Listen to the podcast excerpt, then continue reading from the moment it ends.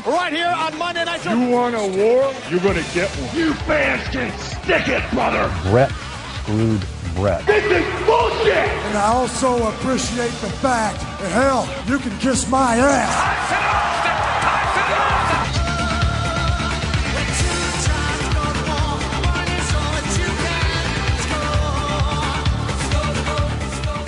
Hello everyone and welcome to the 90th Squared Circle Gazette Radio. I am Liam O'Rourke alongside Carl Jones I've literally done nothing for two weeks.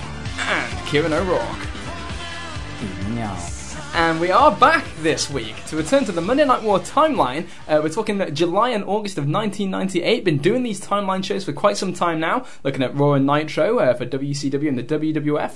Uh, as always, you have notes from the Wrestling Observer newsletters of the time to discuss as we talk about this period of time. Uh, always love doing these timeline shows. Some of my favourite shows that we do uh, here at Squared Circle Gazette Radio. And if you haven't heard any of our previous timelines, you can of course go back to the archives at squaredcirclegazette.com to hear any previous timeline shows or any previous shows at all that we've done. Uh, and I love doing these. So many revelations come uh, come to uh, come to light. Fresh perspective looking at this with the Wrestling Observer newsletters notes from the period of time, and of course uh, going back and reliving some of this stuff. So it's going to be a lot of fun. Tons of notes to get to today, gentlemen. So uh, as we left it. Uh, WWF were kind of in the lead. They were doing pretty well. WCW is kind of on the back foot a little bit. Uh, they're looking for a, for a bit of a ray of light, a ray of sunshine in their dark and dreary outlook. Uh, the WWF's on the uh, highway to hell. The Austin and Undertaker kind of started. They're kind of moving in that direction. But there was something on uh, the last uh, episode of Raw that we talked about uh, that comes up here in the first notes from the Observer as we break into July. Lots of talk about the Brawl for All. Um, the idea behind this tournament, which appears on paper to be a form to get Steve Williams over as a contender for Steve Austin in the fall, based on being a legitimately tough individual, is to add a new dimension to television that would get people talking and theoretically draw ratings, and perhaps get wrestlers who aren't over a chance to make their own break with a strong showing. Nobody was forced to enter, and the wrestlers are getting paid extra for doing these shoots, supposedly with $5,000 going to the winners of every match, 2,500 to the losers, and a $75,000 bonus going to the winner of the tournament final. None of the top stars were invited to enter because they would have something to lose by being exposed, and Ken Shamrock and Dan Severn were kept out for obvious reasons. The when when this first hit the screens, what were your first thoughts? What is this I'm watching? I've put Raw on and I'm getting what looks like shitty boxing. Which is pretty much the consensus from the live crowd for the majority of these fights. Lots of "We Want Wrestling" chants, That's boring. boring chants, and they it was just. I I mean, it was so embarrassing. So on so many levels. First of all, the format is shit. It's three one-minute rounds, so like the round starts and then it's over. Yeah. But despite that, they still managed to get gas after like one round. um, the rules are they wear boxing gloves. It's uh, was it five points for the most punches landed in a round? Yes. Five points per takedown. Mm-hmm. Although when they do a takedown, that's it. Yep. Can't do anything else So what's the point in that? Um, and then ten points is to uh, for a knockdown. for a knockdown. Yeah. Yes. Um, abs- as Carl said, absolute piss poor technique. Bad techers. And, and just looking at some of the people that they use, you know, the Mark Canterburys of this world, Godfather, you know, I don't want to say, like, you know, not all wrestlers are slobs or anything by any means, but we're talking about a client that doesn't necessarily have the best cardiovascular on the roster. I will say fair play to Godfather. He's like probably got better technique than most of them. Yeah, I'd, I was There's going to one, say there's one fight. With, I think it's him and Savio. Is it him and Savio? uh, Scorpio. Scorpio, sorry. Yeah. Yeah. And uh, Scorpio's trying to keep his distance, and it actually looks like a proper fight. Yeah. Like the punches, I've got better form. So that wasn't completely embarrassing. I mean, it gets entertaining about halfway through this month just because Yeah. of what happens. Yeah. And the crowd starts after the first knockout. People start.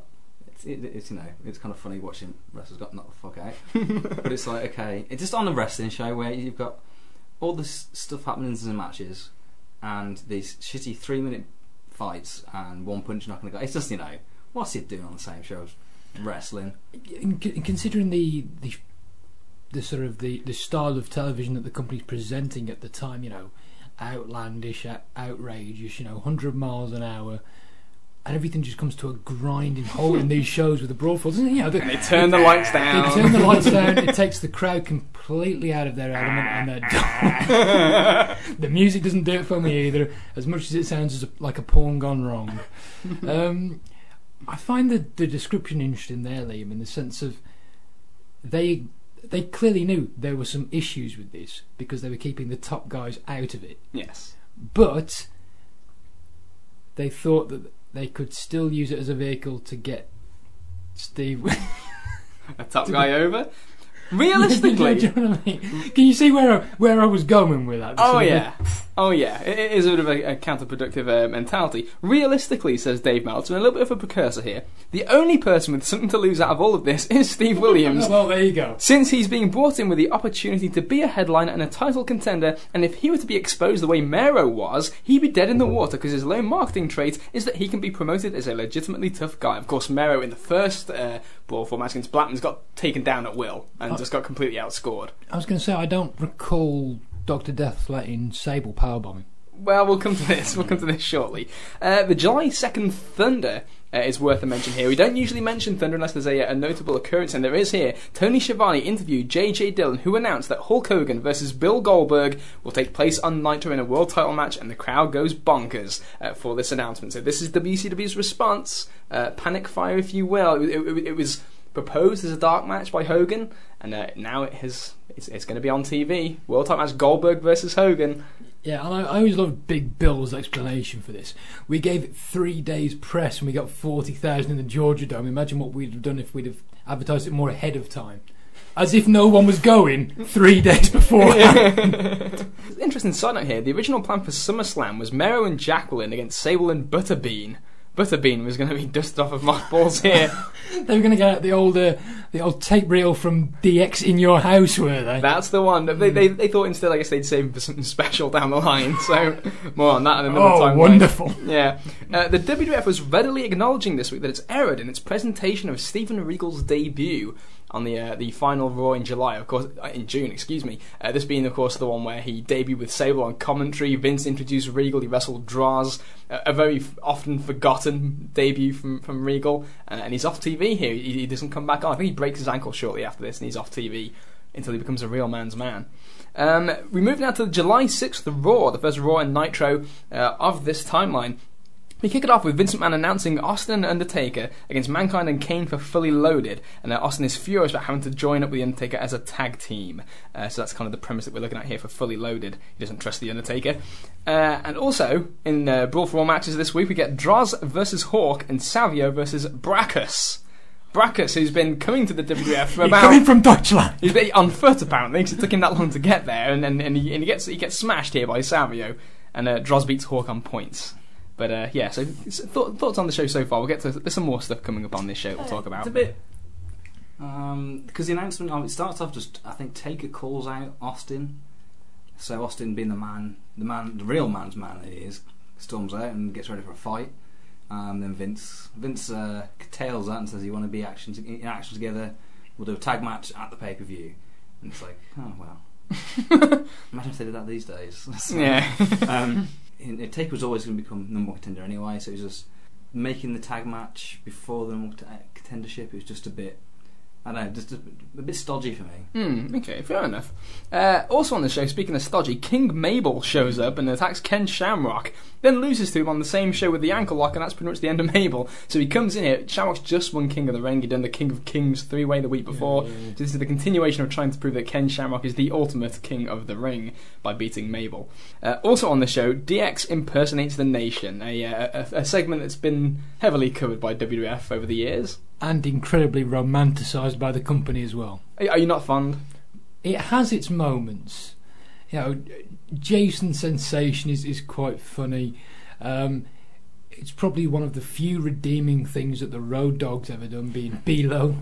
Um, Well, that Mizark. Ark, how he gets his peg stick all the way around. yeah.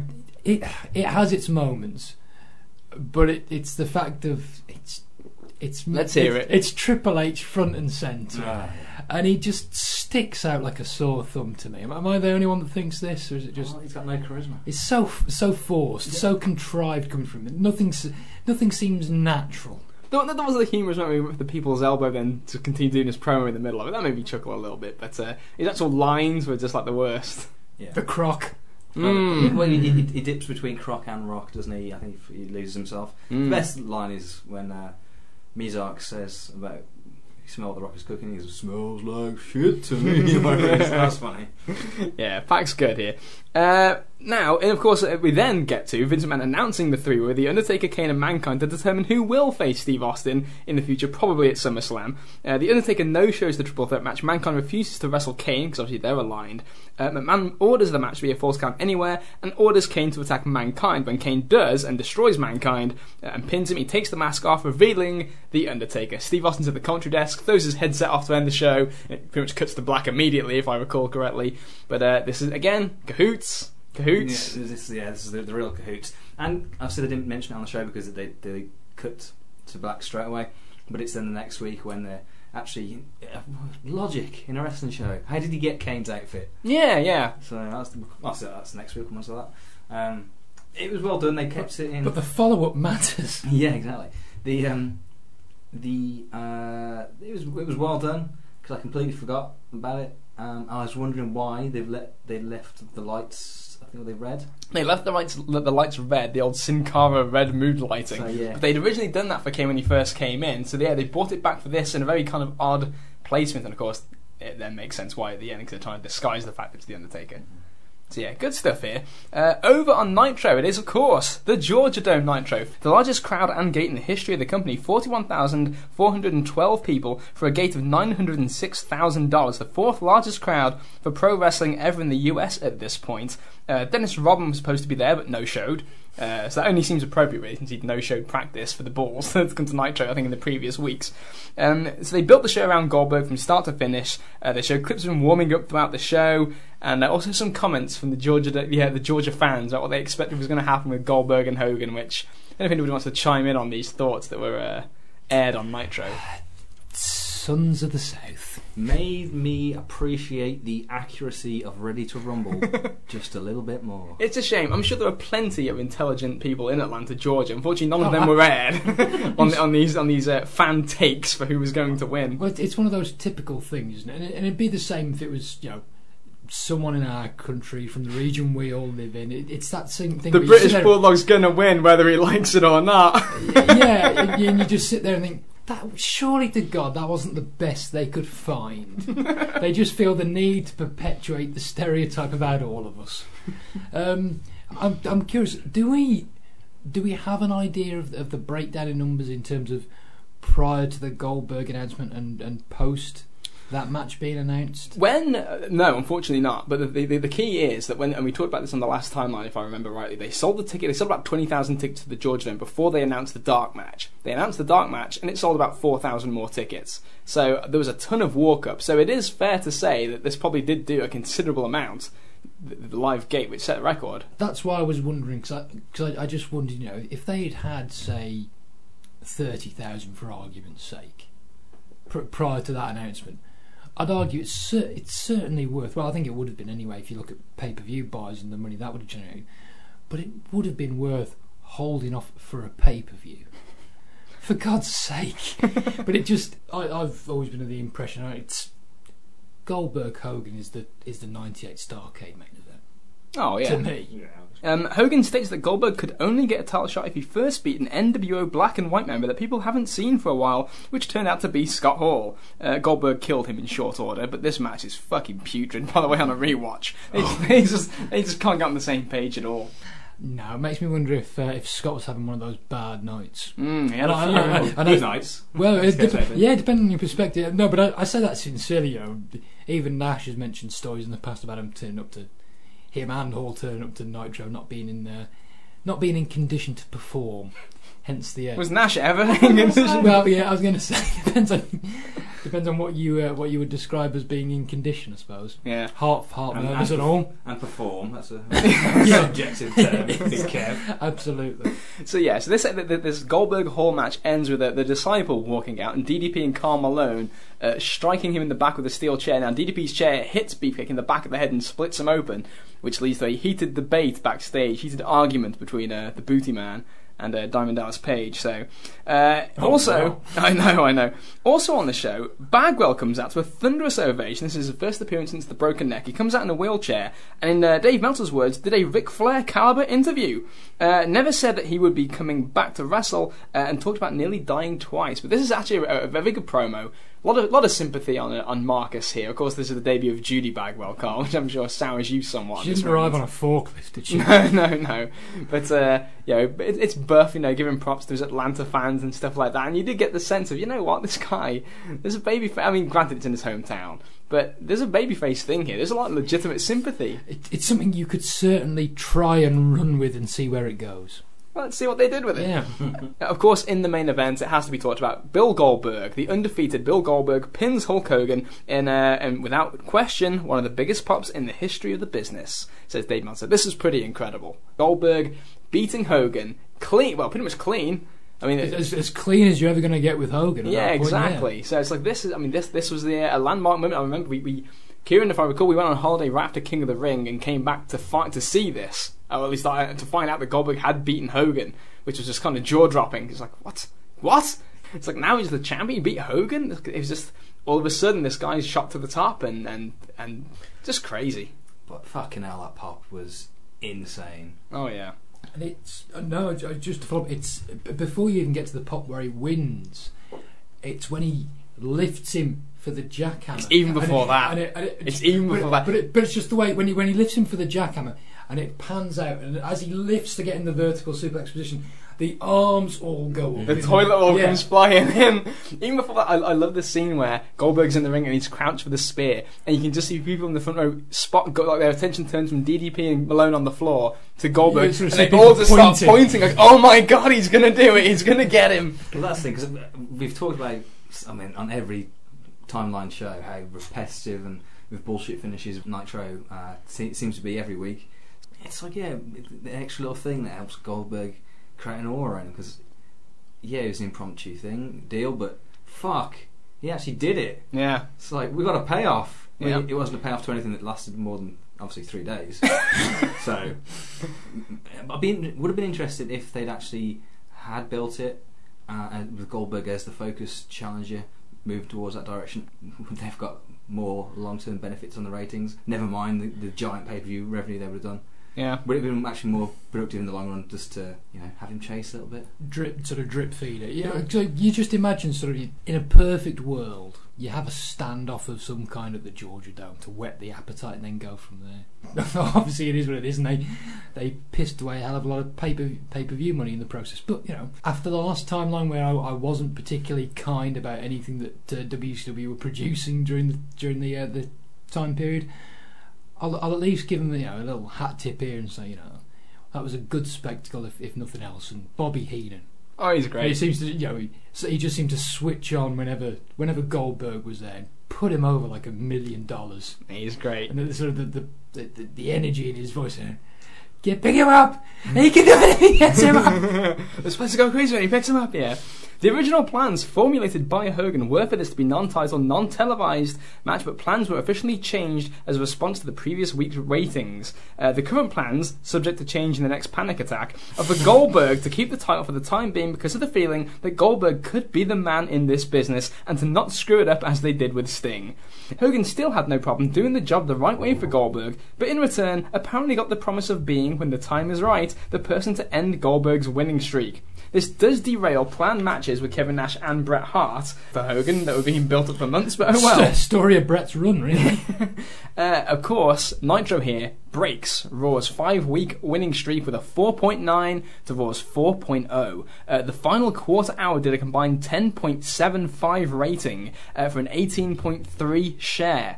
Uh, the Hogan versus Goldberg title change and the, was the first quarter out in the history of pro wrestling on cable to reach 5 million homes and did the record 6.9 quarter hour. Incredible stuff. WCW probably patting themselves on the back and thinking they've, they've, they've got it now. It's in the bag. To quote uh, Harvey Keitel from uh, Pulp Fiction, uh, let's not start sucking each other's dicks just yet.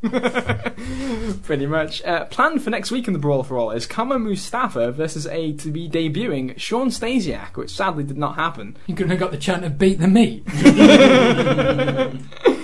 July 12th, we moved to WCW Bash at the Beach. That's right, there was a pay per view uh, days after the Goldberg title win, but oh well. 10,095 fans sell out the building, a 1.5 buy rate for 525,000 buys. Of course, this was for the Hogan Rodman versus DDP Malone fiasco. Hogan came in and insisted that his match be given 45 minutes. The main event was a disaster. Uh, they had a dry run the previous day of the match, and everyone involved figured the match was going to surprise everyone. Rodman then showed up in no condition to perform. Uh, Rodman put his head down on the turnbuckle and it almost appeared as if he was going to take a nap at one point. Uh, the media attention was huge, particularly in the days leading to this match. But this this needs to be mentioned because what a fiasco this is. Come on, you're you're a Bulls fan, Carl. Come on, defend defend Rodzilla here, if you will. I'm not going to defend Rodzilla. The important thing is the Bulls got rings that year. I don't care about WCW's buy rates. We beat the Jazz. 45 minutes. You want to you want to shade a good 30 off that, possibly more. I say it would have been only funnier if like Rodman actually had like pissed himself. Yeah. When he fell asleep. He Yeah. may have done. He may, he may. He may have done. It, did- it did at least lead to that one great JR line of we think celebrities should be uh, athletes should be kept on the hardwood and outside of this great circle. Uh, no match for Kevin Nash on this pay per view. He was in the doghouse. Him and Hogan have had a big bust up, obviously, in the, uh, the previous uh, ti episode of the timeline that we talked about last time. Uh, Rey Mysterio Jr. returns after being out for about six months. Uh, huge knee brace here, but he wins the Cruiserweight title beating Chris Jericho. Uh, but that's a very short lived title reign. But Rey's back. Yeah, I'm, I'm just curious. You've you've yet to mention uh, what Goldberg did on this pay per view Mhm. as the as the newly minted WCW champion. It was Curt Hennig, I believe. Curt Hennig. On in the semi-main was that Yes. yeah, Yeah. great stuff. Tremendous. yeah, yeah. It, it's probably worth pointing out. I know we'll get to it later in the line, but just think Goldberg's made the champ. And I don't think he main events a pay per view until, and I use the term main event loosely here because it's Halloween Havoc against DDP, and we all know what the uh, really the advertised main event of that was. So the strap may be on a different person, but I'm sure, as we'll see, the focus not necessarily so. Hmm, reminiscent of Sting. Well, the, well, well, you see, Kieran, they don't want to do what they did with this thing this time. So let, let's see what steps they. Much like how the WWE is currently doing a, a, a brand extension and doing the same things they did before and hoping for a different result. We'll see. Let's see. Let's move to the next night, the afternoon of the July 13th Raw. WWF asked Dan Severn and Ken Shamrock to participate in the Brawl for All just before the TV taping started. Uh, Severn uh, accepted with zero notice, while Shamrock declined. So uh, Dan Severn, with one day's notice, does this fight against uh, the Godfather, uh, and it's a bit, it's a complete fiasco. It's just as obvious that Severn wasn't clear what this was and what he was doing, because every time he took Kama down, he tried to pin him, and at the end, he even tried to submit him. Uh, the Godfather was visibly upset after the match because Severn was trying submissions and not letting him up after taking him down, which were against the rules, and Kama refused to shake his hand after the match in frustration. Of course, there are "We want wrestling" chants uh, for this match, but yeah, well, you don't even fucking know the rules. You send a guy out there one day's notice because Shawn Stasiak fell through, I guess. Not stays, yeah. I don't know. Uh, the big news here for you, Kieran. Shawn Michaels returns Yeah. on commentary. No. Why? Come on, honest opinion, Shawn on commentary. What did you think? I just love seeing Shawn and hearing his voice again. I, I can only surmise it was one of two things. He's just absolutely terrible as a commentator, Mm-hmm. or he's still hopped up on his back medicine. His back medicine. Capcom was cut as a face, obviously. He's a re- Yeah, of returning course. hero, but you know you can get us for that because. Um, But the- we haven't seen you in a while, Pop. yeah, it was uh, just a real weird dynamic of like, why is he even there? It, it sort of it always struck me as a sense of Vince sat there one day and thought, you know what, we're still paying him. let's let's just use him for something. Mankind and Kane win the tag team titles from the New Age Outlaws on this show. Uh, so a bit of a shift there from the Outlaws. Kane and Mankind get the belts, and they, uh, a big scenario comes about where the Outlaws, DX, are very unhappy with this turn of events, and they ask for a rematch that night, which is uh, set up for the main event. Uh, in other news on the show, Val Venis comes out and did a promo showing Mrs. Yamaguchi-san under the sheets with him in the video Land of the Rising Venus, I believe. She's 17 years old at the time, just so everybody knows. She's actually underage by American standards, so. Uh, Not in America. Mr. Yamaguchi-san was funny as balls. oh yeah, Wally Yamaguchi's great. Oh man, when he, uh, is, uh, is it the next week when he's got these? the paddle. he's got the paddle, he's got the tie around his head. he starts Yeah. doing the paddle and Yeah. the ship swivel. Man, uh, And, and they all do it with him. Yeah. All the time. Good stuff. Uh, McMahon comes out, calls out The Undertaker, and asks if he's in cahoots with Kane. Taker tells him to go to hell. Austin shows up and asks him the same thing. Taker says the same thing. Uh, DX asks for the rematch, which we mentioned before, but this time it's going to have Austin and Taker as referees on the outside. Uh, the match ends in a schmozz, but it's just notable for one thing that I've written down here in all capital letters. It was an absolute disgrace. Road Dogg, at one point, rolls up Kane for the visionary fall. The Road Dogg, the real Double J, rolls up Kane the monster, and there's no one to count the pin till Austin hits the ring to make the count. Taker pulls him out, and uh, and then Austin just starts stunning everybody to end the show. Oh, that was quite great. It was, that was glorious. When you when you got well, you know fodder in the ring to take all these stunners, it's always great. But uh, over on Nitro, obviously this is the fallout one week after Goldberg's big triumphant win. Hogan blames Scott Hall for losing to Goldberg. Hogan versus Hall with Eric Bischoff as the referee. Uh, Jericho gets his cruiserweight title back in the conference with Dean Malenko and Mysterio, complaining that it was a uh, surprise opponent and therefore the belt shouldn't have been on the line. C- Continuing Jericho's uh, great verbal stint at this point. His conspiracy victim oh, stuff. he was fantastic. The, the WCW rule book. Oh, what a what a brilliant and sharp mind that man had. Marcus Bagwell came out in a wheelchair and called out Rick Steiner, but before he could actually say anything to Rick Steiner, the person who injured him, of course, uh, Hogan and the Disciple showed up, with Hogan browbeating Bagwell, shoving him out of his wheelchair. So uh, Bagwell takes a bump for Hogan in his wheelchair here. Uh, Meltzer writes that if it was it was right at this moment when I realised WCW is going to lose Mondays consistently. If there was any message that last week should have shown, it's that the face of WCW was no longer Hogan, it was Goldberg. Instead, we get a pay-per-view show ruined by Hogan, and a TV show designed as nothing but a personal vehicle once again for Hulk Hogan. So uh, yeah, Hogan's everywhere. Sort of things he's he's got to be promised to dropped the belt in the first place. But can't you just picture, you know, the Orange Goblin and his Machiavellian mind before he goes out to wrestle Goldberg? He sees the pop that Bagwell gets the week before. I can glom on that. Yeah, I can get that. I can get some Terry Bollea stank on that. Uh, Rey Mysterio against Dean Malenko beats him in a really fun match. Uh, Hulk Hogan and Scott Hall wrestled to a no contest in a match even worse than the pay per view match the night before. Ungodly bad, uh, writes Dave Meltzer. Uh, the Disciple attacks Scott Hall, DDP attacks Bischoff, Hogan and the Disciple beat up Page and Hall until Nash comes in for the save, in which point Hall turns on Nash because it was, of course, a plan all along. There we can't go. even blame this on Russo. Can't even blame it on Russo. Of course, actually, I, I, I'm corrected. Goldberg versus Hennig closes the show and it goes 80 seconds. Well, at least got the main event. At least he got the main event this time. It's, it's a Hogan show again. Ah. Just like the turn of the year. And the spring of 97. and some of the summer of 97. don't forget 99. Let's see how Oh, this worked out. Raw did a 4.65 to Nitro's 4.5. so that, that, that, that break, one week it lasted. One week. Yesterday, all my troubles seem so far away. This was by far the biggest week in the history of WCW, however, as not only did they do the second best pay per view buy rate in company history, but over the eight day period, they ran six house shows which totaled $2 million, so you're talking about a $9 million week, which puts the Monday night ratings war into perspective about what it really means, aside from being the weekly measuring stick of everybody's ego. So, uh, big week here for WCW, as Meltzer kind of decries the fact they focus on ratings. I can I can imagine that in a, in a copy of TV Guide magazine. Tune in for this week's pissing contest.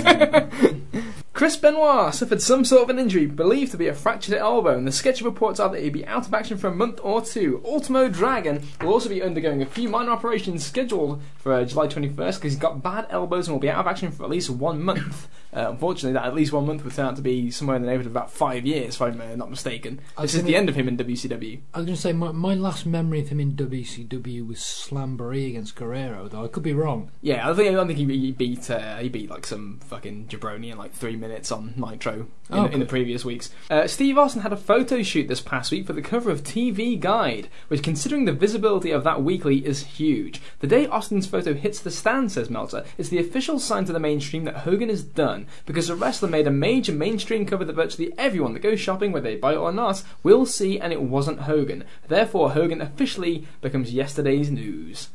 Uh, July 17th, Jay Leno agrees to do the next WCW pay per view as a main event participant. Uh, the believed likelihood that Leno would do the show was the method to the madness that led to Bischoff having WCW buy a Tonight Show like set, and it was originally planned to be a weekly deal on Nitro where Bischoff would do a horrible Leno spoof. Uh, the match pretty much had to take place in Sturgis, since the Sturgis rally was part of the selling point in getting Leno. Apparently, the two nights with Hogan, Rodman, Page, and Malone doing the Jay Leno Tonight Show uh, drew higher than usual ratings for the Tonight Show, so Leno was also willing to do his own pro wrestling angle if it would help his own ratings. So, uh, unfortunately, as a result of uh, doing like, the Karl Malone, Dennis Rodman stuff on Leno, Leno now wants to be a part of Nitro, and Bischoff goes along with it. I almost don't. I, I don't want to use the phrase too much of a good thing because the Rodman thing wasn't a good thing, but it's just On paper, it was a good idea. Did a 1.5 buy rate. Yeah, it did a huge buy rate. You can't complain about that. It's just that thing again. This is it's going to the well and almost missing exactly why that worked. The fact they are actually athletes helps. Mm. and, and the well's not so much dry at this point as it's been demolished and backfilled. And, you know. Uh, at last report, Ric Flair was still in the lead in the online voting for Time Magazine's Man of the Century. Uh, Flair had around 50,000 votes compared to 38,000 for second place Adolf Hitler. Who no doubt the Harris boys voted for. Repeatedly. We laugh, but he did make the cover of Time magazine as one of their men of the year in the 1930s. oh, shit happened between then and now, though. You know. Uh, July 20th episode of Raw. D'Lo Brown pins Triple H to win the European title. Smiles will fill the room. oh, you better recognise. the Rock is in the rock bottom, but I was really happy with this because this was like I like D'Lo at this point. He had the chest protector, Oh, great what a gimmick, wonderful gimmick. and it's just like uh, you like D'Lo. He's the underneath guy in the nation, pretty much. And then it's like, hey, D'Lo's got a belt, and the European title had been held by like prominent guys up to this point. So this was this felt quite good. Yeah, D'Lo gets a, a bit of the rub. He's you know he's high fiving with the Rock. Rock's got a beautiful smile there, hugging. It's a wonderful moment. D'Lo's like surprised. He's like looking at him like, I won, I got the belt. Yeah. Uh, Val Venis saves Mrs. Yamaguchi from a paddling. That's a paddling. uh, yeah, we mentioned this before. Hilarious segment here, but uh, good stuff. We also get the debut of Doctor Death in the Brawl for All, who beats the one-eyed Pierre Roulette, smashes him, and this is actually the first Brawl for All where the fans seem to get into a little bit. As Doc just destroys him. I don't think it was so much Doc destroy. I might be wrong. Doc, Doc destroying him. I thought he was over himself when he came out. Yeah. It's that sadistic, entertaining notion. We're going to see the one-eyed guy get the shit beat out of him. this was so unfair. This is silly. you can't, you can't- see punches out one side. the whole thing's a mess. It's a disaster. And by the end of it, poor Pierre just looks like, he, like he's just walking around the ring. He just wants to be anywhere but where he is. And Doc just keeps running up to him, and punching him in the face. Unprotected. Doesn't go. He doesn't get knocked out. Bless him. But he, he tries. But he, he he's, he gives it up by the end. Doc's punches were fucking shit. Oh yeah, it's all arms. Yeah. All arms in those punches. Uh, also, we see tape. We don't see the full fight of Two Cold Scorpio beating Eight Ball uh, in a brawl format. So there's one for the white supremacists. uh, Steve Blackman beats Jeff Jarrett. Uh, Dan Severn and Ken Shamrock are in Blackman's corner. So they're going back to the shooters group concept that we thought about in the last timeline. The idea of the shooters. In the main event, we get Steve Austin versus Kane and Mankind, which ends when uh, the Undertaker shows up and accidentally hits Kane with a chair. It looks like he's going for Austin, uh, but Austin kind of sidesteps. Kane gets hit with the chair, and you're kind of left wondering: Did Kane? Did he mean to hit Kane? Did he mean to hit Austin? What are we? What are we expecting here? And the show goes off the air. The questions lingering. Yeah. Should say as well. Um, Austin again is coming out usually two, three times on the show, Oh yeah, and it complete, he completely pisses over the uh, common uh, theory that you lose your pop when you come out this early in the show. Because every single time he is beloved, visceral cheers. he's back again. yes, and like, and in that when it's someone is in the ring with a loose connection to Austin, like McMahon, Taker, or whoever, or they reference him, does the Austin chance to start up, and it's just it's just beautiful. It's great to witness. Uh, over on Nitro, they said that the arena is the house that Goldberg built since Goldberg's Nitro debut was actually in the same building.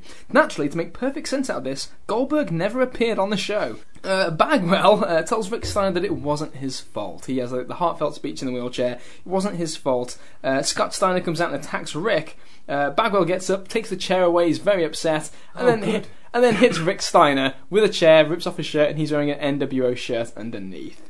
He's just another ah. heel. And that's the end of Buff Bagwell as a potential big star. My heart's not exactly broken about that, though.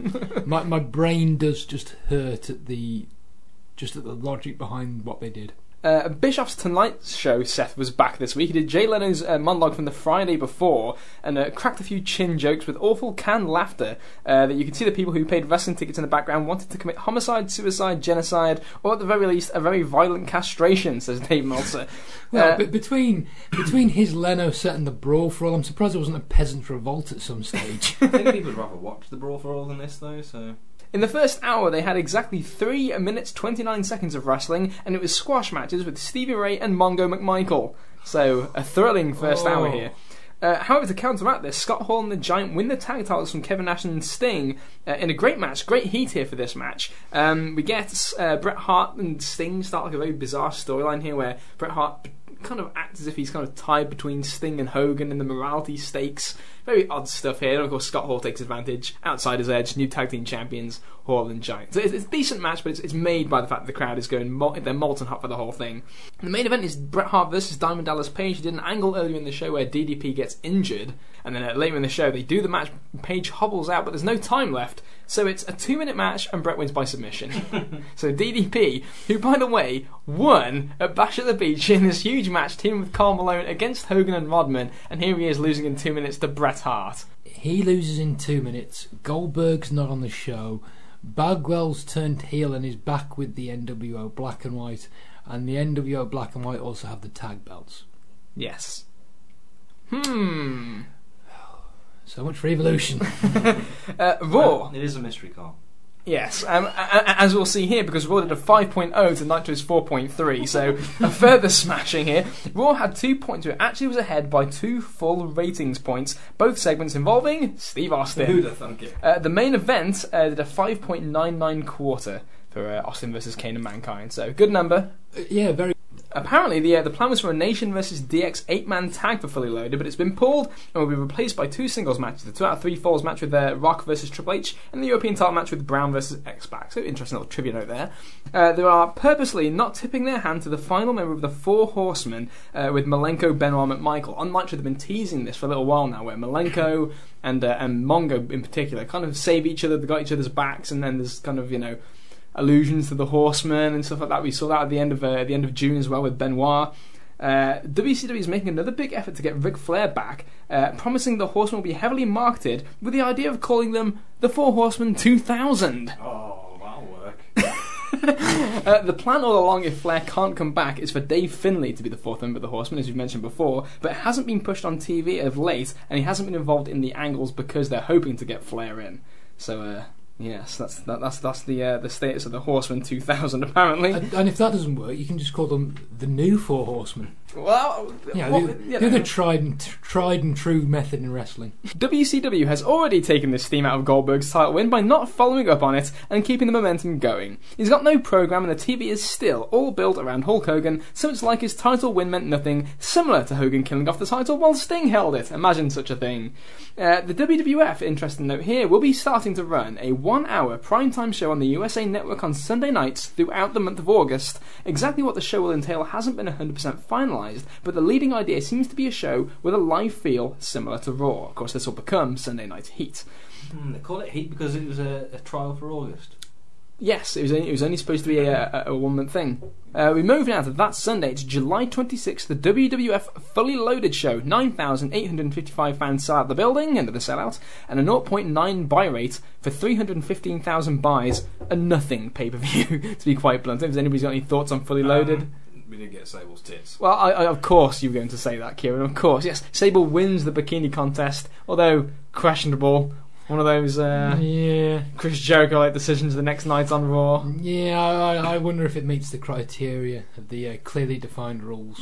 I mean, let's face it. Jerry Lawler clearly did not have enough time to crack one off, Uh, which which is automatically a disqualification for the participants. Um, but Liam, you, you weren't you weren't a fan of the uh, the Battle of the Bulls? No, I was not a big fan of Battle of the Balls. Terry Funk, Vader, and the Legion of Doom go down at the hands of Two Cold Scorpio, Mark Henry, and the DOA on this show. Uh, the Undertaker and Steve Austin win the tag team titles in the main event. What a surprise. Uh, other than that, nothing on the show. But poor Vader getting beat by Mark Henry.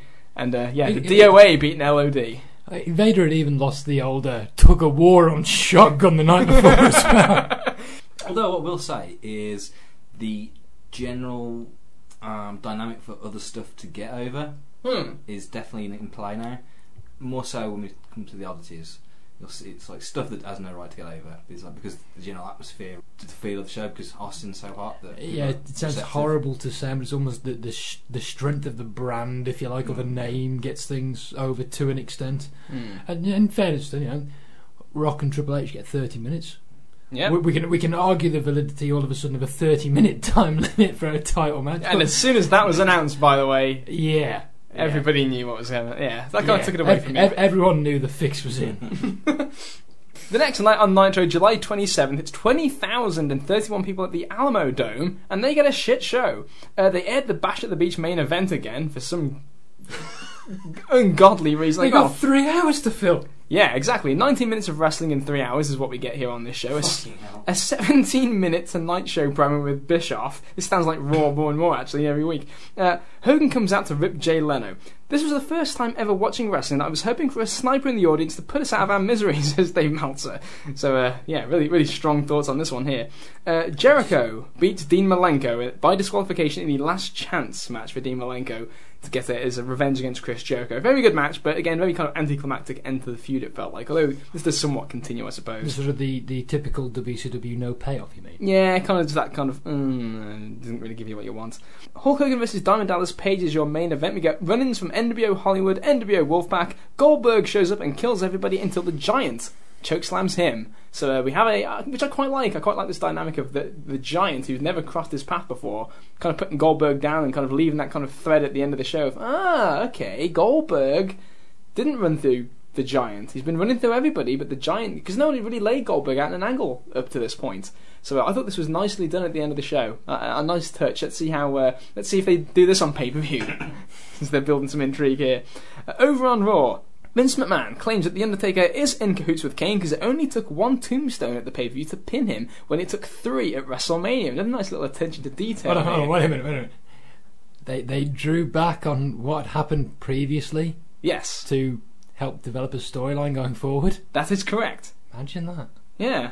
A, a, a strange vignette here. Droz's world. what did everybody think of this? It's like Droz at his house. It's a very MTV real world rip off type thing here, where he's kind of playing with a snake, throwing up a lot. It's kind of That's about it. It's supposed to be character development, but he just leaves us thinking, what fucking what a boring bastard he is. He sits outside in his patio and throws up into a bin. Yeah. The world is his oyster. Bart Gunn knocks out Doctor Death. Let's talk about this here. So Doctor Death and Bart Gunn. Well, first of all, he blows out his knee. Yes, blows out his tears his hamstring. Perfect tears his ass as well. tears his ass muscle. Nice. Um, yeah. Um, was it? Did he do something on? Was it a takedown by Bart Gunn thing? And Yeah, he- he- Bart took him down. His legs are like. Uh, And he fell in the ropes. Yeah, he fell in the ropes, and his legs are all kind of like straight. So, um, yeah, I thought that do some damage. Gets up walking like Scott Hall. Yeah, and then uh, yeah, gets knocked the fuck out in a brutal knockout. Oh, left kind of uppercut to the jaw. Just, Yeah, and it's like he's down, he's the glassy look in his eye, and he's completely out, and he can't move for fucking ever. um, and finally, people care about the brawl for all. Oh my god! I mean, well, you can hear Vince Man shitting his pants backstage, or Vince Vince is throwing a shit fit. JR's in tears.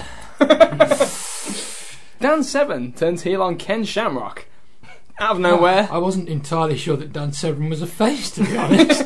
Judging by his demeanour, his attire, and the crowd's just overall reaction to him. The general apathy. I think. What about the I shooters, Carl? I think apathy's too strong a statement. Speaking of apathy, Brakkus beats Jesus in 50 seconds. Brakkus, after being defeated by Savio Vega in the Brawl for All, is back, uh, winning here. Your thoughts on Brakkus? I think this might be his only appearance on Raw, other than the, the Brawl for All. I was going to say, other than this, isn't his only stint sort of memorable to any of us as he's sent to ECW to be killed by Taz. Pretty much. Um, all I could really say about Brakkus is thank God the company weren't doing a wellness policy test during that Yeah, time. curious, curious that. Uh, we get the promo from Kaientai where uh, Yamaguchi-san comes out with the big giant sausage thing and does the uh, choppy choppy your PP promo. I don't know anybody was really chiming on on the nature of this angle at this point. Real head in your hands type stuff. Uh, Speaking of Is it- which, is it better or worse than uh, Sonny Onoo back in the day saying, I ride motorcycle like kamikaze? oh, for God's sake. IC title on the line, triple threat match, Rock versus Triple H versus X Pac. Yep.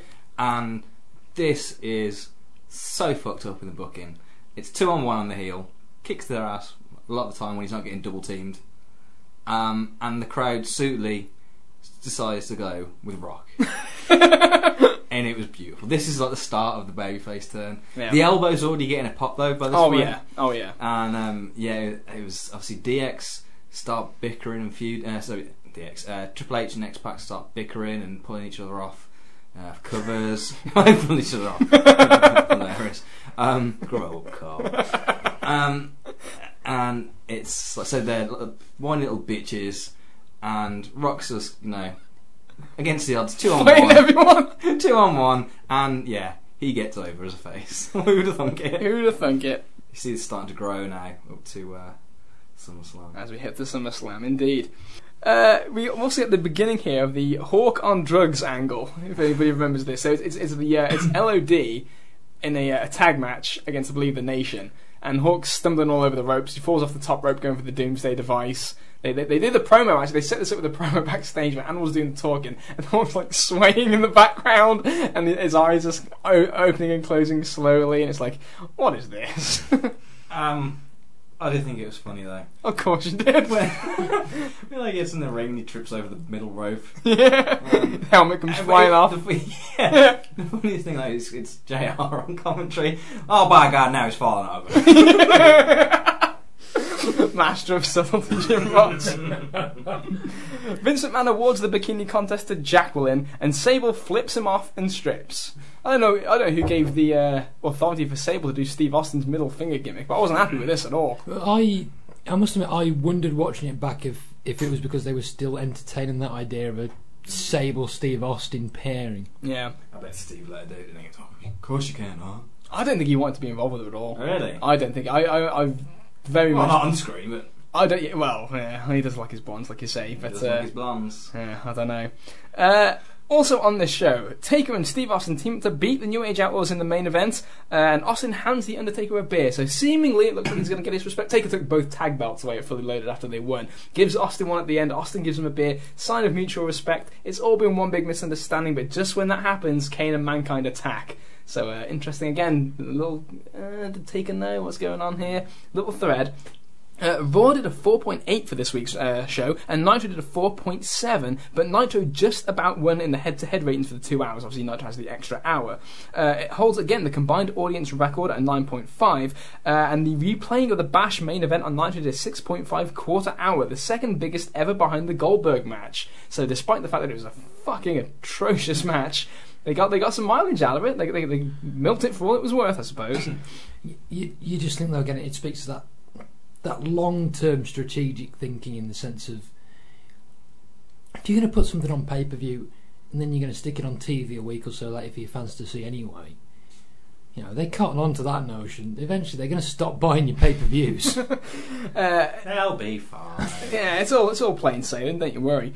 Uh, also, again, and this was actually mentioned in the death of WCW. This is the show when it's the Alamo Dome, twenty thousand in the building. Schiavone says there's thirteen thousand fans there. WWF, who had a legit twelve thousand, said they had eighteen thousand. Therefore, the WF wins the night in the perception of the wrestling fan.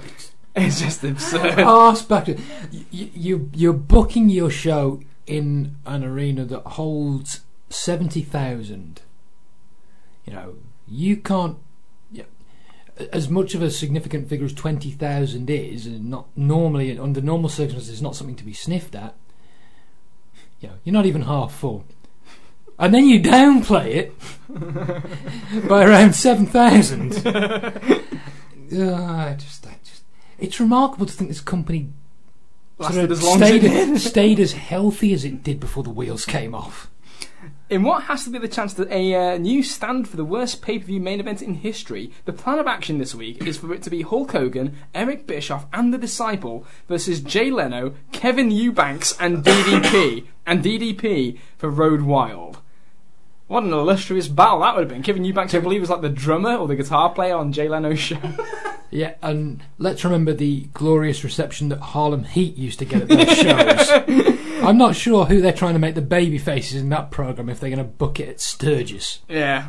Uh, Bischoff has made it clear to people like Benoit, Guerrero, Malenko, and Jericho that if they don't sign extensions of their current contracts, they won't be pushed for the next year. I believe some, if not all of the above, were offered substantial raises to stay, uh, but Konnan is the only person basically given the ultimatum that has signed, uh, and he's at least been given a chance to get over, although his crowd reactions have shocked everyone lately, considering he's never really been pushed. Uh, Jericho is expected to sign the contract, but hasn't as of yet. Of the other three, it appears that Benoit is still the most likely person to leave.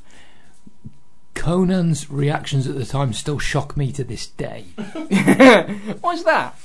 He's shit. You're not, you're not Bowdy Bowdy. I'm I'm, guessing. I'm not Bowdy Bowdy or Rowdy Rowdy. No? Oh, okay. Uh, if you look at it specifically from a television rating standpoint, which is what the Brawl for All was primarily designed for, it has so far been a success. Wrestlers who do normally poor ratings have generally done well, and the Brawl for All fights have usually only been behind Steve Austin, Vincent McMahon, Undertaker, Mankind, Kane, and DX as the highest rated segments on the show nearly every week. While it's not definite this will happen, apparently Ken Shamrock has agreed to meet the winner of the Brawl for All tournament under Brawl for All rules. So they really want to. I guess the early success, if, if that's what this was, has kind of encouraged them to do more. Sadly, at this point, we'll see how this goes. Thus far, we've seen Savio Vega suffer an injury to his seventh cervical vertebrae in his neck, Hawk suffer a broken nose, Steve Blackman suffer a ruptured tendon in his knee, and the worst injuries of all to Steve Williams, who was hospitalised for most of the night after his match with Gunn. He had a dislocated jaw, dislocated knee, torn hamstring, and torn buttocks, which wound up with him on crutches and will keep him out anywhere from four to eight weeks, right during a period where the plans were to start giving him a mega push. So who could have foreseen this possibly? Doctor Death is on his ass. Unfortunately. I'd hope not, given that tear. July 30th we move to now. Scott Hall was arrested at 9.30am in Baton Rouge after headlining a show the previous night. A 56-year-old woman told police that she was waiting for her car outside the Radisson Hotel and saw Scott Hall standing near the car door. She claimed that she rolled down her window to speak with him and Hall allegedly reached into the car, grabbed her breast and pulled her hand up near his crotch. Hall was arrested in his hotel room and then released, and continued working the remainder of the weekend WCW events. Just too sweet. 56 year old woman. Lovely stuff. Uh, the next day, Sunny is fired from the WWF. She was given the ultimatum by the company to either undergo and complete treatment for an alleged substance abuse problem or be fired. When she went for treatment, she claimed that she didn't have a problem, didn't undergo, undergo the treatment, and never responded to the WWF's attempts to reach her. So they just fired her. End, end, end of problem, end of situation, end of Sunny in the WWF. There you go. Despite trailing in the Monday Night Wars, any suggestion that WCW is the number two promotion in the United States is laughable, says Meltzer this week.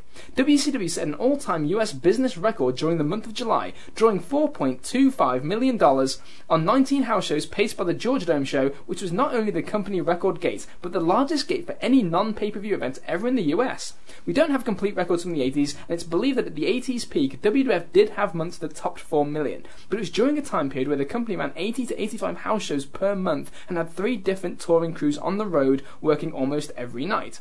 Given the quality of the current WWF and WCW products and the only self-destructive nature of much of the current WCW television, one would think that whatever close gap there is between the two groups would at some point wind up with the WWF pulling away. So uh, that's the kind of uh, the lay of the land as we end July here. Uh, Dan Severn pulled out of the Brawl for All after winning his first round match with the Godfather because the rules as they are don't make it impossible for him to win decisions, but make it impossible for him to look impressive even if he were to win the entire thing. So uh, since he, he just pulled out, he's just like, no, no, the rules don't make any sense. He done it once? now. the ru- the rules are explained to him after the first match. No, this doesn't make any sense. I'm not doing this anymore. Uh, very quickly, we move to August 2nd. We move into the month of August. Sunday Night Heat debuts and does a 3.7 rating. Uh, in an article in the August 3rd Chicago Sun-Times about the falling standards of TV, it claimed that TNT was having second thoughts about Nitro due to its violence, quoting Terry Tingle, TNT's Vice President of Standards and Practices, saying, We are looking into the question right now about whether or not WCW is too violent. So uh, that's the start of uh, Eric Bischoff's excuses for the next 15 years and counting.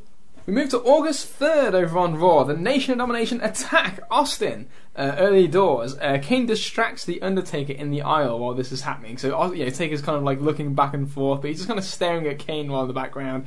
Austin's getting laid out by uh, the Nation. Uh, Sable introduces the babyface oddities. You mentioned this before, Kieran. What a sight this was. What a bizarre, bizarre sight this was. Out of nowhere, they're just baby faces now. They're just a bunch of friendly freaks. After doing nothing as heels. Um, I think I think they're cold this week. Uh, Sable's over, Yeah. but like when the music starts, is it Insane Clown Posse? Yeah. Like No one knows who the fuck they are, really. no, but they they start people start reacting. They start doing this dancing in, in in the crowd and stuff. Sable's dancing is just unspeakable Oh. during this period of time. Ugh. Real shades of Miss Elizabeth at WrestleMania 6. Ugh. Not, oh. not, not a pretty sight. I'm, I'm, I'm curious. One of you two might have a, a better idea than me of this. How well known were the Insane Clown? How how well known were the Insane Clown posse at, at this point? I mean, were, were, were did they have a wide following? I, I honestly have no idea. I don't know if this was seen as some sort of coup internally. We've got ICP through the doors or what. I think it was another one of them. Yeah, probably not, not mainstream, but the new audience that's now getting attracted to wrestling. A, a lot of them knew.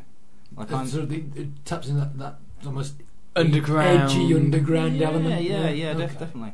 Um, I'm not a juggalo personally, so I can't really uh, No, speak ne- to this. neither am I. But honestly, probably couldn't say too much. More retrospectively, I realised. Oh, I remember seeing lads around uh, the school would dress up and stuff. Yeah. oh, I, I knew people at school who were Yeah, uh, so- ICP fans. There's that. I think. I think there's that. There's, Said with much scorn and derision. There's probably again that, uh, this new audience that um, it's, it's, it's slightly well, it's older than kids and it's younger than the you, you know your older fans obviously.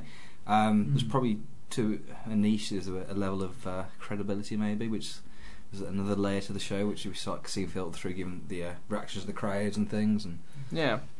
Ho- Oh, well, I suppose we can just all agree that they're no Master P and the No Limit Soldiers. no, not at all. Who are you? Hawk did an interview saying he was Mike Hegstrand and wanted to apologise for his behaviour where he was pretending to be loaded, saying he embarrassed the company, his partner, all the wrestlers, and all the fans. The idea behind this, and whether this will work or not, uh, is to be seen, but it's to make him a character that makes a comeback from drug addiction. Oi.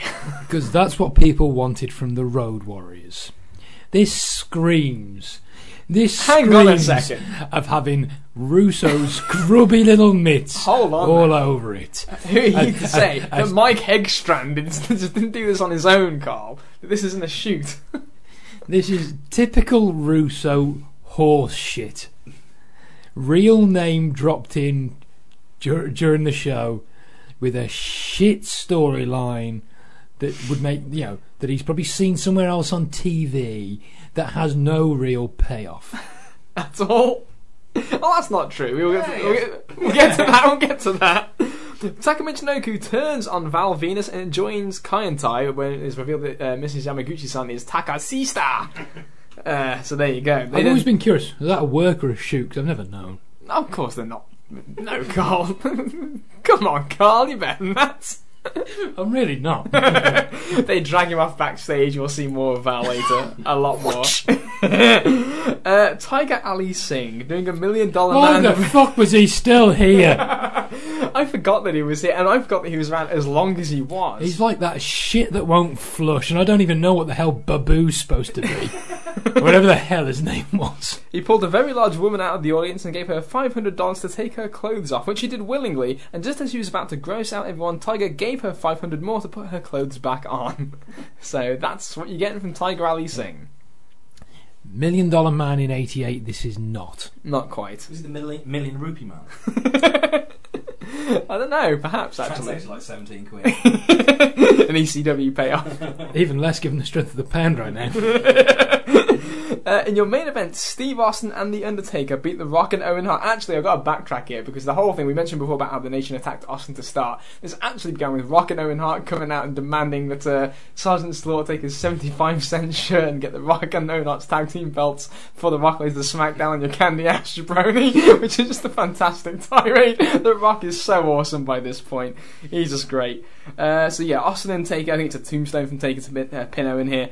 And uh, the show ends with Val Venis strung up as Yamaguchi-san swings the sword at his cock as security breaks in through the door and the show fades to black. So again, Val's ass, digitized here for Sky Sports. What do you think of this when it airs? This is like what on earth? um, yeah I think it, at any other time it probably be lamented, and probably will be anyway. But again, it's like this overall completely different vibe to this show now, which is like what are you gonna, Filled with sleaze. what? Yeah, it's full of sleaze, swearing. Uh, So what are you going to see next? And that's kind of like the, the hook to a lot of the shows. Like what crazy shit's going to happen next? So Yeah. yeah. What's going to happen on Raw? Nowadays, nothing. August 3rd on Nitro, however, the same night, we get more Bischoff Tonight Show. Very exciting here. Uh, Psicosis was about to wrestle Magnum Tokyo, and since they probably have a good match, Scott Norton came out and powerbombed both of them for no reason. Brian Adams pinned Jim Duggan. Fucking hell. Picture the ten. he of doing no jobs, Brian Adams. Picture the 10 worst matches you've seen in your entire life, all rolled into 3 minutes, and you have this match down pat, says Dave Meltzer. Uh, we did get a very good Jericho Mysterio match on this show, however, and a pretty good angle with Bischoff and Hogan cornering Kimberly during a Nitro Girls dance routine, and uh, a lot of kind of sleazy overtones here about. Uh, is it true, Kim, that you're the best, you're the, uh, the the most frequently performing Nitro girl and stuff like this? All these kind of allusions. He's basically trying to hit on her and sexually harass her. F- Talks about how if you want to be with a real man, you need to be with Hollywood, which is just ridiculous. also on this show, we see uh, Lex Luger laid out. Uh, Bret Hart again still wants to talk to Sting the entire show, and the main event is Scott Hall and the Giants versus Bret Hart and Sting. Bret Hart, of course, being in the black and white NWO, Sting in the Wolfpack. Ends in a DQ. Sting's in the black and white here for no reason. No explanation why he teams with Hart, really. Uh, of course, a screw job is attempted. Bret tries to turn on Sting. It backfires. There's a beat down on Sting. Goldberg makes the save, and not one match has been announced for Road Wild with one week to go. so that ends your show. A very peculiar episode of Nitro that really doesn't really seem to go anywhere. And Raw does a 4.8 to Nitro's 4.2. So Nitro's number has been falling gradually, bit by bit, week by week, since the Goldberg win. And I'd argue at this point it's still doing stronger numbers than it deserves to. Yeah. The legit heat with Kevin Nash and Hogan and Bischoff uh, reached a new level during this show and after the television show. Nash apparently believes, and the booking does bear this out, that they are doing everything to make the Wolfpack look bad, and apparently Nash wasn't even aware of what they were doing with Sting and the black and white face paint until it happened. Nash was supposed to do an interview on the show and refused when he found that the Wolfpack were going to be whipping boys on the show, that the members wouldn't be helping each other when they got beat down in angles, making the unit look bogus, and that the pay per view match was just to set up Goldberg and the Giants issue, and again simply be background to get others over. At press time, the situation was said to be serious enough that Nash's future with the company was even in question, as he was openly talking about wanting to quit after the show. So uh, Nash very unhappy with his lack of push in the Wolfpack. Although It's, I can't, it's, I can't- it's, it's one of those again where you, you think, even even though Meltzer's reporting it in the way he is, how much of this is just bullshit working the boys again? oh, you're so Because you- cynical, Carl. Because you just never know. And well, this is a, this is how tawdry and fucked up that situation is. That I find myself sympathising to some degree with Kevin Nash yeah. because just When he's the lesser of two evils. Exactly. That's that's how fucked up this is. Because let's just, it stands to reason. Why wouldn't members of the Wolfpack help other members? Yeah. Yeah, I'm, I'm, I'm not going to advocate for Kevin Nash to be the focal point of everything, but I can at least sympathise with him on that level. Sting in the black and white.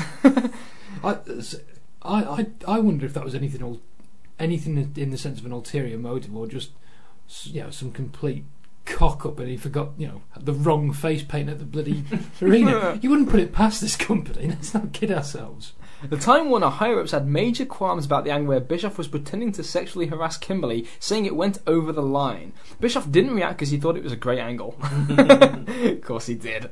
Uh, apparently, the WF do feel that the Jackal has big time potential as a manager, but feel that the Oddities weren't the group to put him with. So I'm glad they uh, put him with them first before they figured that out. They'll find something for him. I'm sure they will. Chains was fired this last week. Brian Lee, very sad that he's left the company. Apparently, he was arrested in Tennessee over the past few days for domestic abuse, and it was reported in the local media that The Undertaker was arrested because Lee did work as the imposter Undertaker back in '94. I always knew that was going to get him. Over at WCW in Sturgis, August 9th, Road Wild. 8,500 fans to 12,000 fans, getting for free. No money at the gate. 0.91 buy rate for 318,500 buys. Actually did better than fully loaded, believe it or not. Uh, for this show, headlined by Hogan and DD, sorry, Hogan and Bischoff against DDP and Jay Leno. Uh, WCW's attempt at a speedy self-destruction of what was just a few weeks back among the hottest wrestling promotions in history during a period when the industry itself is on fire was revved up to near warp speed on this show. Horrible matches, mind-boggling booking, horrible crowd reactions, and as bad as it was, it could have been worse. The Steve McMichael versus Brian Adams match, legendary as that was, was scheduled to go 17 minutes. Luckily, it got cut to seven. I think I think someone else had done. Uh, ugh, someone else had done the rails that night. Clearly, Jesus. It was cut to seven, so the two only had the worst match on the show instead of the worst match of the lifetime. Uh, we get a Goldberg end versus the entire pretty much NWO Battle Royal, uh, which Goldberg wins, doesn't, and, and jackhammers the Giant. That's the end of that issue. Um, Goldberg backdrops Scott Hall out in 90 seconds. Kevin Nash, who management was concerned about not even showing up until the day of the show, got to be the only wrestler in the match that Goldberg didn't eliminate as he simply walked out over the top rope to try and attack Nash. And of course, in your fantastic main event, Jay Leno pins Eric Bischoff. As Don't, Hulk- don't forget the wrist lock on Hogan. don't forget the wrist lock on Hogan, which took an age. Yeah, they got to get those pictures in the paper. Uh, not not a fan. Speaking of the filth that is Road Wild here, the show ended with a Travis Tritt concert that went more than the promised 30 minutes, although the show did contain the normal 2 hours and 50 minutes of wrestling, and it wound up being a 3 hour and 30 minute show. Tritt's management held up WCW at the event for more money in advance. A bonus of three motorcycles and a Lear jet ride home, or it was threatened that he would not perform. they acquiesced. there were many cable systems around the company that blacked out the Tritt concert due to the communications breakdown with the time. Uh, Media One has already informed its consumers that it would be offering complete refunds to anyone who ordered the show, plus would offer the replay of the show for free without the concert. This is a pretty significant economic loss to WCW. I'm sure Oh, this well. is a lesson they've all the important thing is they'll learn from that mistake. Christ, That's the You know- brilliant thing about Halloween Havoc. As, as stupid as that is, it's hilarious that there was actually a precedent that they ignored. it's just, It's fucking marvelous. it's just, you know, that in itself is is is bad enough. The piss poor communication there to be held up for more money By Travis Tritt. Travis Tritt, TT. who, who I, I have no idea wh- who he is or what his music's like. I can only assume that it's terrible and he's some sort of you know poor man's Sawyer Brown, as was the style at the time. Uh, and to a fucking acquiesce. Oh, who who gives a shit? It's Ted's money anyway. Yeah, let's give them the bikes. Let's just have our concerts so we can get on down. And there's no paying audience. yeah, I There's know. no money at the gate. And he wasn't shown on pay per view. It wasn't shown on pay per view anyway. I like how it was three bikes. yeah, had to be three. nice round number. One for each kid as well, maybe, I don't know. Nah, yeah, possibly. Christmas presents, or, I don't know. The second edition of Sunday Night Heat, the, the previous night, drew a 4.25 rating. With numbers like that, expect the WWF to get a second primetime show after the five week planned run of Heat ends on August 30th. So, again, I don't know if this is the, uh, the beginning of the overexposure discussion here, but more WWF, more primetime WWF is ordered uh, shortly after this because of the success of Heat and how hot the product is. Uh, on August 10th, the next day after Road Wild, uh, we're on Raw here. Vince McMahon accuses Kane of being the Undertaker as they're in the ring for a promo. Uh, Kane's dressed up, obviously, in his usual Kane garb. Vince is like, it's you, it's you, I know it's you. The lights go out, they come back on, and it's the Undertaker in Taker garb, uh, and he's grabbed Vince, holding Vince, beats up Paul Bearer and Mankind. Yeah, set up uh, stuff later on in the show. Uh, the sorry, in the brawl for all this week, Droz beats Savio Vega. Vega was still injured with the uh, the ruptured disc in his neck, and they still threw him out there for this fight. And uh, Vega looked nothing like he did in the first round, and gets pummeled. There's a war on, damn it. There's a war on, damn it, and and uh, I think this is it for Savio after this. If I'm not mistaken, I, I can't remember if he's around after this, but my memory is that he's not. Uh, LOD was to face Southern Justice on this show, but Hawk was doing his stoned act and fell down the ramp. I actually, I did chuckle at this. I gotta be honest. Both guys beat up on Animal while Hawk was being dragged away. Uh, Droz makes the save. Uh, Jeff Jarrett is now growing a beard and trying to look rougher, and clocked Drozdoff with a guitar that said, "Don't piss me off."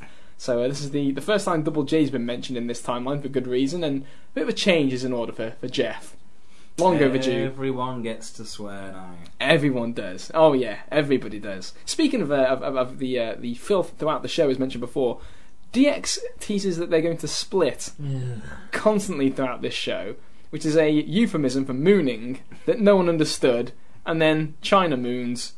Everybody cheers, and they cut to commercial. I die inside. Dustin Runnels did an announcement telling people not to watch the next segment because it deals with genitalia and fornication outside of marriage, and out came Val Venis with John Wayne Bobbitt. a really dumb segment, as Bobbitt came off as he is, a first rate moron, says Dave Meltzer. Uh, Val dumps Mrs. Yamaguchi at the end of this segment and throws her a battery. oh, God. Says goodbye, lady. You know, uh, I don't know what everybody thought about Bobbitt being on. Although Jerry Lawler gets in some great stuff here. Lawler's doing the interview and cuts him off and says, "I don't want to cut you short here, John." It's a constant. Like, this is like heaven for Lawler. You know what I mean?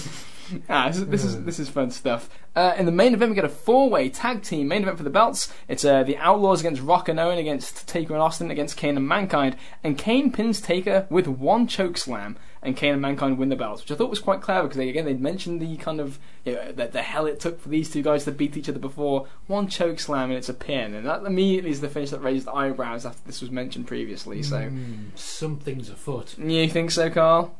Something's afoot. Carl's on the mm. case. That's like better job than Leslie Nielsen did at SummerSlam. Over on Nitro, Meng kills security in the Jim Duggan Barbarian opener to build him up for the main event match with Goldberg. Hogan did an interview. You're a champion, everybody. There's some notes on this afterwards. Wait, just you get ready. Hogan did an interview challenging Goldberg to a title match, saying he'd be at ringside for the main event with Goldberg and Meng.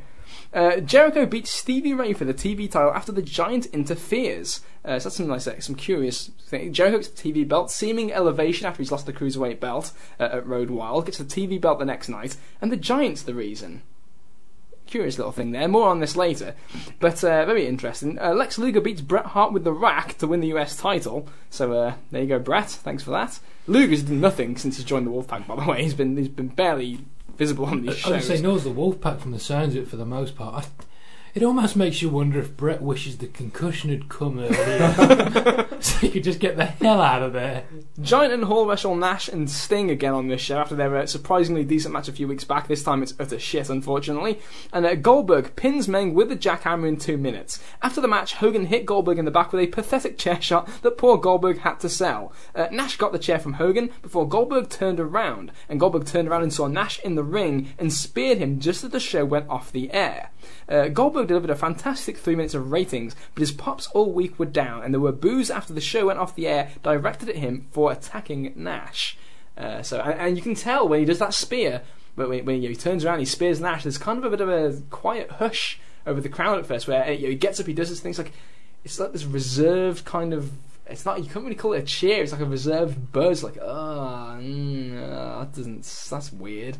Kind of a reaction. It's very odd. Uh, again, no Diamond Dallas Page at all on this show after after his uh, huge push over the last couple of months. Nothing like follow up here. Uh, however, Raw did a 4.55 to Nitro's 4.7. If you're comparing Goldberg with Austin, a comparison that Austin has dominated in recent weeks, the overrun segment on WCW with Goldberg versus Meng did a 5.9, while the overrun for the end of the Four Corners tag match did a 5.2. However, Raw did win handily the final quarter hour uh, and the first 10 minutes of the Four Corners match, doing a 5.2 to WCW's 4.7 with the awful Hall and Giant versus Sting and Nash match. But uh, interesting there because Meng and Goldberg is the match that breaks the streak of Raw these last few weeks. Yeah, but look at it though. It's actually, I would hazard to guess this is the first time a Goldberg main event's been promoted through the show. Yeah, yeah, totally. So Uh, NWO at ringside feels high stakes, feels more important. Please focus on Bill Goldberg. it seems like the obvious thing to do. Uh, There, there are helpful indicators to guide you in that direction. There are indeed. Uh, it should be mentioned here as well. In the brawl for all, Mark Mero, who'd been uh, slotted back in due to injuries from other people, Well, that's that's the other farcical nature about all this, really, doesn't it? People getting slotted back in, you know, losers from the first round are back in the competition. you know, noth- nothing says credibility like that, does it? what a tournament! What a tournament, Carl. So Mark Mero is wrestling uh, Bradshaw in the brawl for. He's fighting Bradshaw, and this, I got to discuss this because this was the, actually the most infuriating match I thought of the entire tournament, where Goldberg bulls Mero into the ropes. Goldberg. Sorry, Bradshaw bulls Mero into the ropes The referee calls for a break. Mark Mero holds his arms up for the break, and Bradshaw takes him to the ground, and the referee scores at five points for Bradshaw, and Merrow just fucking loses it on the ground. You watch the tape. He's like, "Why are you gonna give him five? That should have been a fucking break!" And he's like screaming, furious. And Mero threw a fit backstage about being robbed since there's big money uh, in the to the, going to the Ultimate Winner. And Mero believed that he had a better chance against Bart Gunn than anyone. He's a much better boxer, obviously with the Golden Gloves background. So uh, yeah, I thought that was an absolute injustice here at the Brawl for All. If we're gonna have this shoot competition, then fuck's sake, call it break a break. You know what I mean? Made the mistake of uh, removing Danny Hodge as the uh, referee. Hodge wouldn't have. Got, yeah, Jack Doan's the asshole who called for this, by the way. Uh, reports are everywhere that Ric Flair is going back to WCW, and privately it appears that Eric Bischoff has strongly suggested he will to Benoit Malenko to satisfy their qualms about doing a Horseman angle without Flair. So uh, the Nature Boy may be on his way back soon after all the legal problems over the last few months. Uh, they are apparently building towards a Larry Zbyszko versus Dusty Rhodes match for Starcade. Get ready! Dusty dancing, Larry stalling. what more could you want at your biggest show of the year? Partridge in a pear tree. Sting is still in the wolf pack, but the mean, dangerous Sting that comes from the ceiling is in black and white. The dual personality Sting is a Bischoff idea copied from Keiji Muto slash the Great Muta in Japan. That's where this came from, allegedly. It's Bischoff's brilliant idea. Except both gimmicks are both face painted. Yes, but the guy in the red is the one who smiles and laughs and is happy-go-lucky Sting, but Moreau's angry Sting is black and white. He's, that's a, the schiz- idea. he's a schizophrenic. That's the that's the idea. Yes. So, when- so when he's in the black and white, because like the week before he was black and white NWO Hollywood, was he? No, it wasn't. Well, he was teaming with Bret, who was in NWO Hollywood, to take on two other members of NWO Hollywood. He wasn't actually in the group. Uh, but But but you can see the the the idea. You can see the cogs. In it. It's trying to reheat the Who's side as the Ons thing again, isn't it? Going back to the well. Oh, maybe he's with the black and white, or he's with the red and black. No one gives a shit. But Bischoff thinks he's onto a winner. okay, maybe some people give a shit. I wouldn't have given a shit. God, this pisses me off. Although logic would say that with the Leno, Leno uh, sorry, although logic would say that with the Jay Leno angle over, the NWO late night segments with Bischoff are history. But don't hold your breath, wrestling fans. At Nitro, the stage was set up for the segment, and the only reason they didn't do it was because management forgot to contact the band to appear on the show. It's management in quotations. no, sadly not. Does management basically mean Bischoff? Yes, that's pretty much it. Bischoff did not tell the band. Uh, Nash talked with Hulk Hogan and Bischoff, and all have agreed to work together for business's sake. So the heat has somewhat died down in the last week. So uh, we'll see what comes out. But of course, this is kind of bleeds into naturally time wise where they're doing this stuff with Nash and Goldberg for the first time. So uh, that, that that explains that. Uh, there are forces wanting to make Nitro more risque to compete with Raw, and have the Nitro girls in more revealing costumes to compete with Sable. I wonder whose idea that was, by the way, in WCW. Uh, back to Raw. August 17th, Bart Gunn knocks out the Godfather, and Bradshaw beats Droz by decision. Uh, Droz partially tears his bicep in this fight. Uh, Bart Gunn's second knockout win over the Godfather. Let's see what his thoughts on this one. Oh, he's got go- he's got Godfather rubbery legged by the end of the second, and he's all over the place. Oh, And he's like, he, he really should have been let out for that third round. No, um, Bart Gunn actually starting to get over. Yeah, What the fuck? Volker it goes back out to yell at Jim Ross again after the, after the fight's finished. yeah, yeah. Um, it's like this whole tournament's been so turgid. Now there's actually one guy who's knocking fools out. Yeah. It's like cool. This is actually something. Yeah. Something to cling to out of this whole boring ass tournament. That's the key word. Something, you know, something to cling to. you know, when something is so shit that your ray of hope is Bart Gunn. But he was finally delivering what you know the People wanted. What, what people wanted. What the premise of the whole thing was. Let's It's- watch these it's- wrestlers knock each other out. It's as embarrassing it was to the actual wrestlers. It's like, well, at least it's something now. Come on.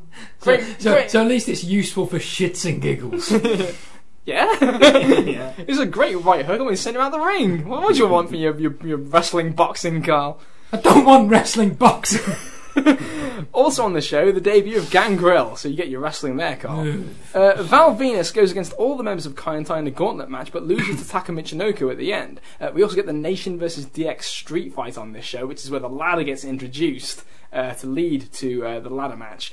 Uh, in the main event of the show, uh, it's supposed to be Austin versus Taker that's teased.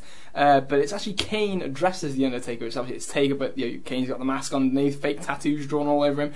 Uh, at the end of the match, Austin throws Kane in a hearse, but Taker is in the driver's seat and drives off as Highway to Hell plays. So this is where the uh, Taker does there look at the look through the uh, at the side window, and it's like, oh my god, what does this mean? Taker's driving Kane off. So I guess this is kind of the illusion here that yes, indeed, they were they were a unit all along. Yeah, I I hate to be a sort of a, a negative Nelly here and a nitpick. Uh, We, we give them praise earlier in the podcast for sort of logic, going back to the the tombstone, how many it took, and choke slam, things like that. You know, drawing back on on uh, previous episodes or previous instances, I should say.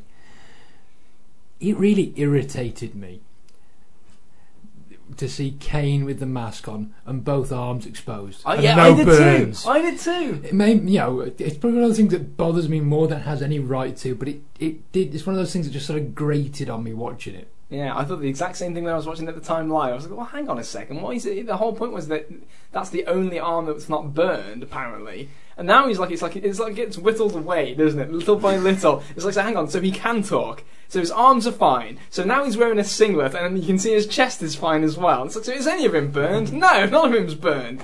He's just a bell end. there you go. Been saying that for twenty years. But yeah, so uh, but again, I, I- can completely sympathise with the air, but it's, it looks like it's the case. Taker and uh, and Kane on in cahoots. Uh, so yeah. Meanwhile, over on Nitro to combat this, the debut of the Ultimate Warrior. Oh, sorry, the Warrior. My mistake. A nearly 18 minute promo on Hulk Hogan. The Warrior interview was scheduled for only 6 minutes but lasted nearly 18, which caused the rest of Nitro to be rearranged, shortened, and for one match to be cancelled. Uh, so, yeah, what were your thoughts on con- this? Considering the amount of effort they normally put into booking their nitros, I don't see that as any great task, frankly. I, I enjoyed this. It's, it's a weird debut in the sense of they they walk him out there with these kind of like really dim lights, and they talk about how it's a silhouette of man and we can't really see who it is. Meanwhile, the crowd's pissing themselves because they know it's the Warrior, and Hogan's it like he knows exactly who it is, and Schiavone's like, I can't see who it is. Who is it? It's a silhouette, and then they're like, Oh my god, now we know who it is. And yeah, so I, I you know, I, I I'm quite happy to, to talk about this one here because I, I hated how much flack this got in the self destruction DVD. Well, that that that um, I know, hatchet, that, consider the source. that hatchet job aside, it's you know, it, it's eighteen minutes, probably a bit long-winded. Of course it is, but as far as promos go, and, and the Ultimate Warrior, one of his better, if not his best, frankly. I thought it was good. Yeah. he spends plenty of time soaking in the great reaction, screaming "Talk to me, Warriors" and stuff like that. It's like uh, build, you know, building up the rematch and how Hogan always thought he was the man, and you know, he, he was the one that beat him and stuff. like It's like this is this is fine. This is a good promo, good build, and we'll see how it did. Uh, but also, also on Nitro, you'll enjoy this. High Voltage went to a no contest with Disco Inferno and Alex Wright when Meng came out to put the Tongan death grip on all four guys, plus referee Billy Silverman and two members of security, leaving the seven guys dead. Believe it or not, WCW sees the big rating for Goldberg Meng last week as proof that pushing Meng as a killer is money. He lost in three minutes then. Isn't it just? Also on the show, Eddie. Eddie Guerrero comes out and does a fake shoot interview that died live and on television. Oh, is, is this the one where he brings his, his little uh, Suitcase. travel pack out from backstage and pours the coffee? I'm doing air quotes here, folks. All over himself. Yes, Because- an allusion to the backstage incident that was reported in the Observer, where Bischoff got very mad that Guerrero asked for a release and that accidentally slapped his uh, coffee over Guerrero's jeans. That 99.9% of the audience had no knowledge of ever happening. Okay, I'm pouring coffee on myself. Yeah.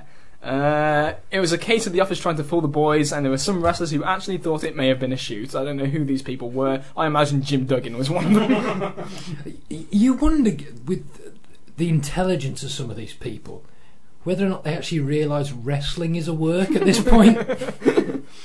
Goldberg beats the Giant by disqualification in the main event when the Disciple and Scott Hall run in. Kevin Nash appeared and uh, to try and get Scott Hall, and when Goldberg went to spear Hall, he got Nash for the second time. So again, they're kind of building here Goldberg Nash, which again, give them some credit. Considering that is actually where they went for Starcade '98, the fact they're starting this in August deserves a bit of a pat on the back. No, no, no, because I, I honestly don't believe by the time they got to December, they even fucking remembered that Goldberg had done this.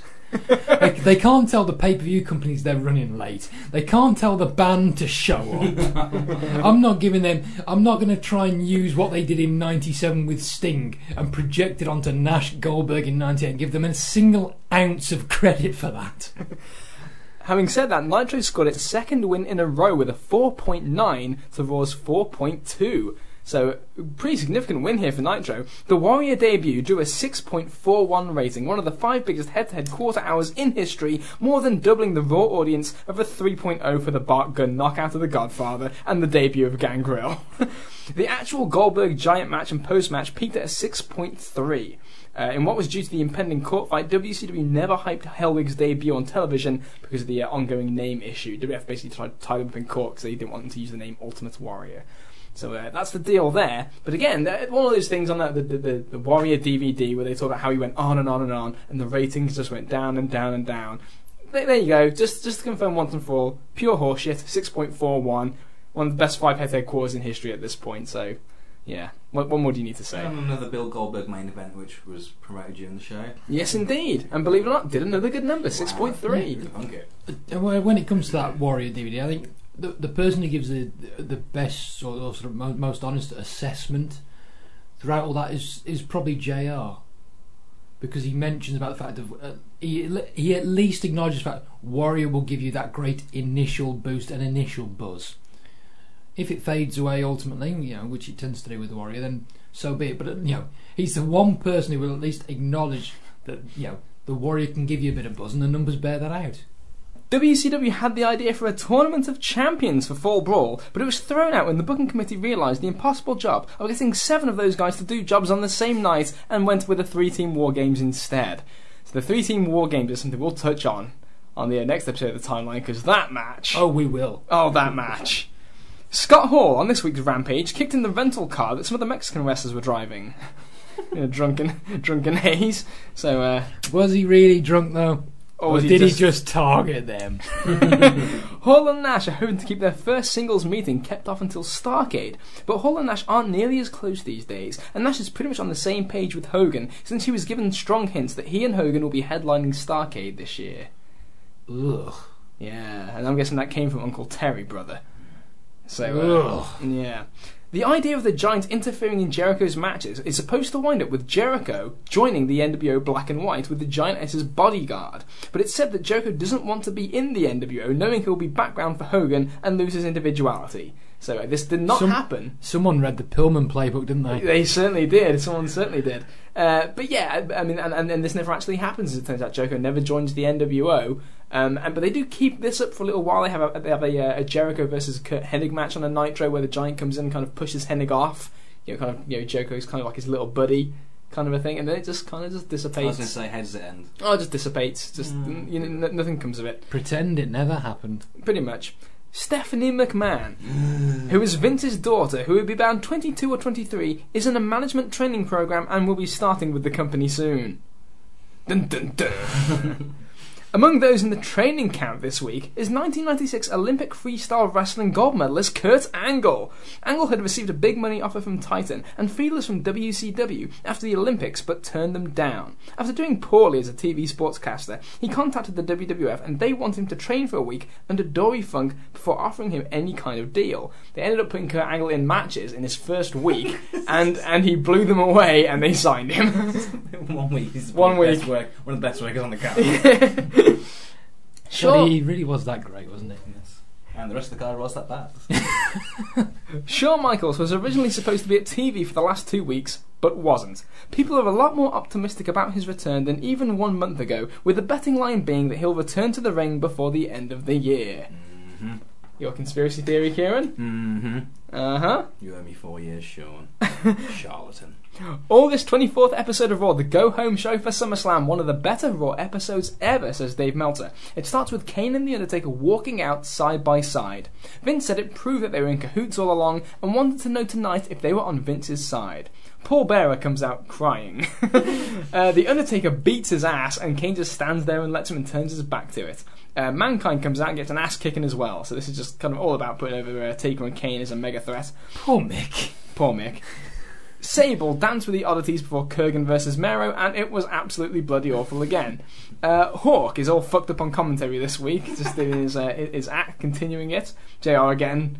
This is, they think this is a bit of a disgrace, Mike. you know, Is is this the one where um where animals teaming with Droz and Hawk's referred to as the um third wheel no not the third wheel there's, there's a term they use oh no it's gone it's gone surrogate no substitute, something like that. yeah it's something like that Yeah, It's- there's a word that's escaping me as well. yeah anyway Uh, to build up the X Pac Jeff Jarrett match for SummerSlam, X Pac pisses in Jeff Jarrett's boots. Uh, so there you go. Uh, Mankind wrestles Kane in a Hell in a Cell match, uh, which ends in a disqualification when Austin. Hang on. yeah Yes, you Yeah. heard me right. It ends in a disqualification when Austin is inside the cage and beats up Kane. Taker's on the outside, can't get in. Austin basically vows to get to one of them before the end of the, uh, the end of the show to kind of cut one off for SummerSlam. yeah and, prior to all this Mick's gone through a table been spiked tombstoned on a chair it's been a rough couple of months for Mick It has been tough, hasn't it, Carl? really hurts It hurts, poor man he has a role and he's fulfilling it very, very, you know, honourably and commendably. it's a crash test dummy damn it hey, that's his role right Um, here. But I'll, I'll ask you on the because my memory was a bit hazy prior to watching this back about the, the big reveal. And having watched it back, it almost it, it, it seems a bit daft to call it anticlimactic because you know what's coming anyway. But the the notion of just showing them walking together backstage before they come out at the start of the show just strikes me as really odd. Yeah, I kind of see what you mean. I, I, partially I think because the actual what was supposed to be the big reveal, the Undertaker in the hearse driving him away, it's just kind of an ambiguous moment. Yeah, I was gonna say it's just random. What do you draw from that? And they've done a lot. Of What were you doing sitting in there in the first place, Yeah, sir? they've, done, they've done a lot of those. Like, Kirk they've, they've done a lot of these little, like the, all the, the previous hints. as well, Although it was like you know, it's a ongoing mystery. It's it's very, as you say, ambiguous stuff. Like the, uh, just like you know, when uh, the, the chair shot. Okay, what does it really mean? Um, the when Taker and Kane come out when the Nation are beating down Austin. It's the distraction again. It's like, is it? It's like a little set pieces, and maybe didn't grow as like an angle. It was just like these random, and then obviously the, you do the reveal. You do the reveal the week before, so okay, this Taker's like, Kane's been in Taker's gear now as well. So it's like they've done that back and forth. Um, They're borrowing each other's spandex. yeah, like these, the weird that can the weird, Sharing jock straps. the weird little uh, like they actually pinned each other with like you know la- la- lazy finishes kind of thing with like, you know only one choke slam or one now was it tombstone Tombstone, yeah. um, and then so yeah and then the reveal backstage it's a bit anticlimactic and also I think they like were they faces or heels Oh well, yeah. You can't. It's hard to tell at this point, isn't it? Yeah. obviously, cast this because they're anti-Austin, but they don't really seem to want to go for bore. They're attacking Bearer as well as Yeah, Mankind. exactly. So And and you can see it judging by the, the crowd's reaction, particularly with, with Undertaker. If he's in there with anyone other than Austin, in for for a large segment of that audience, he's still treated as a babyface. It's only when you get the contrast with Austin where it's like, ah, our real guy's here now. We're, we're done with you. Absolutely, and on that note, while they're doing all this and perhaps confusing people, they do play on the show the Great Highway to Hell music video to build this to build up SummerSlam, which to me is just a beautiful piece of work, and that's just like ah, you can almost overlook some of the anticlimactic elements to to a degree because this has been a long journey. We have been anticipating this match for a while, and this video does bring back all those memories of what we thought in the very beginning, and now we want to see it for SummerSlam. Yeah, uh, yeah. I suppose if you look back at it, really, you you trace it back to May Yeah, and, and over, Over the, the edge, edge. With, with Taker as the enforcer. Even, even it was the Raw, but it was the Raw, the Go Home show for, for that Over the Edge, wasn't it? When Taker first challenged Austin.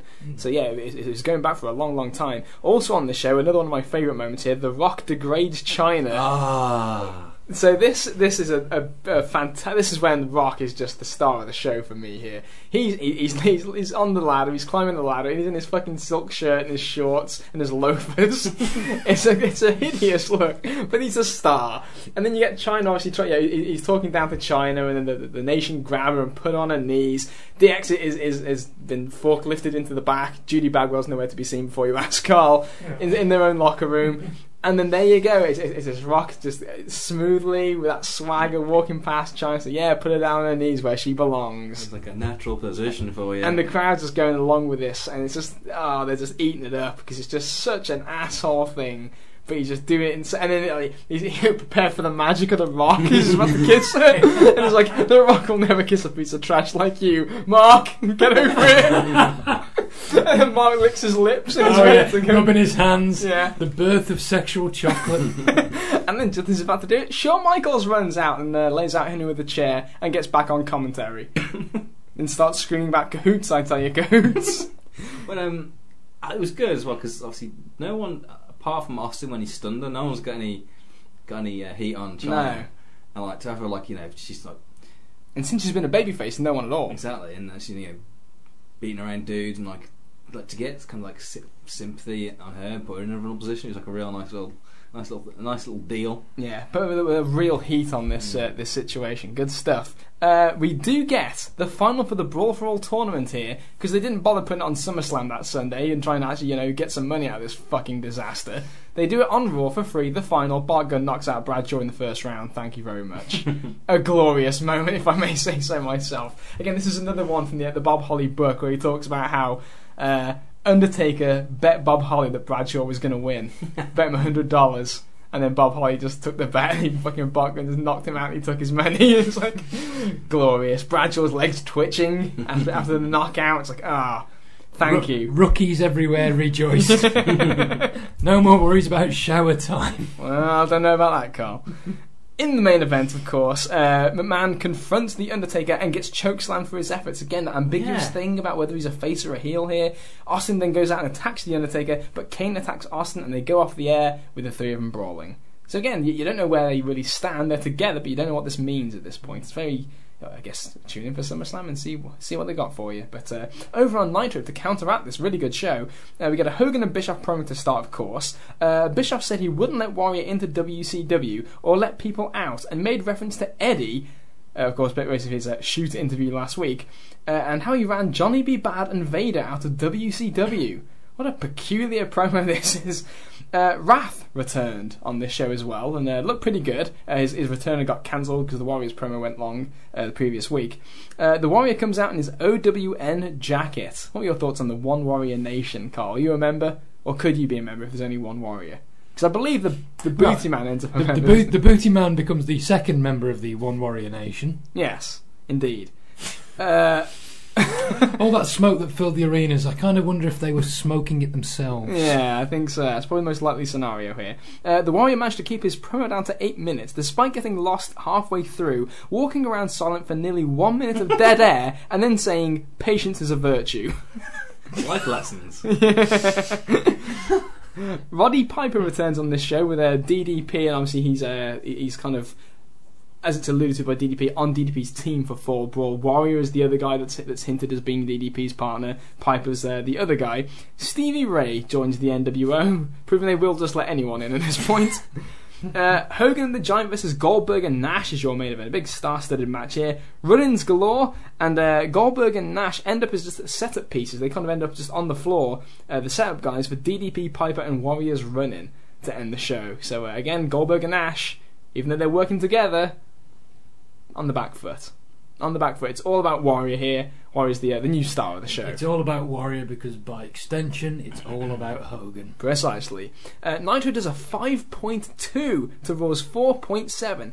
So the combined rating of pro wrestling was a 9.9, uh, an all-time record on this night. Both shows went head-to-head with Monday Night Football on ABC, a Super Bowl rematch between the Packers and the Broncos, which did a 9.5 rating. So on this night, more people were watching pro wrestling than the NFL. Believe it or not, it actually did happen a time or two. Uh, Nitro's main event, uh, Hogan and Giant versus Goldberg and Nash, did a 6.5 quarter hour. Uh, Raw's overrun for the Austin Undertaker Kane Brawl was a 6.1 as well.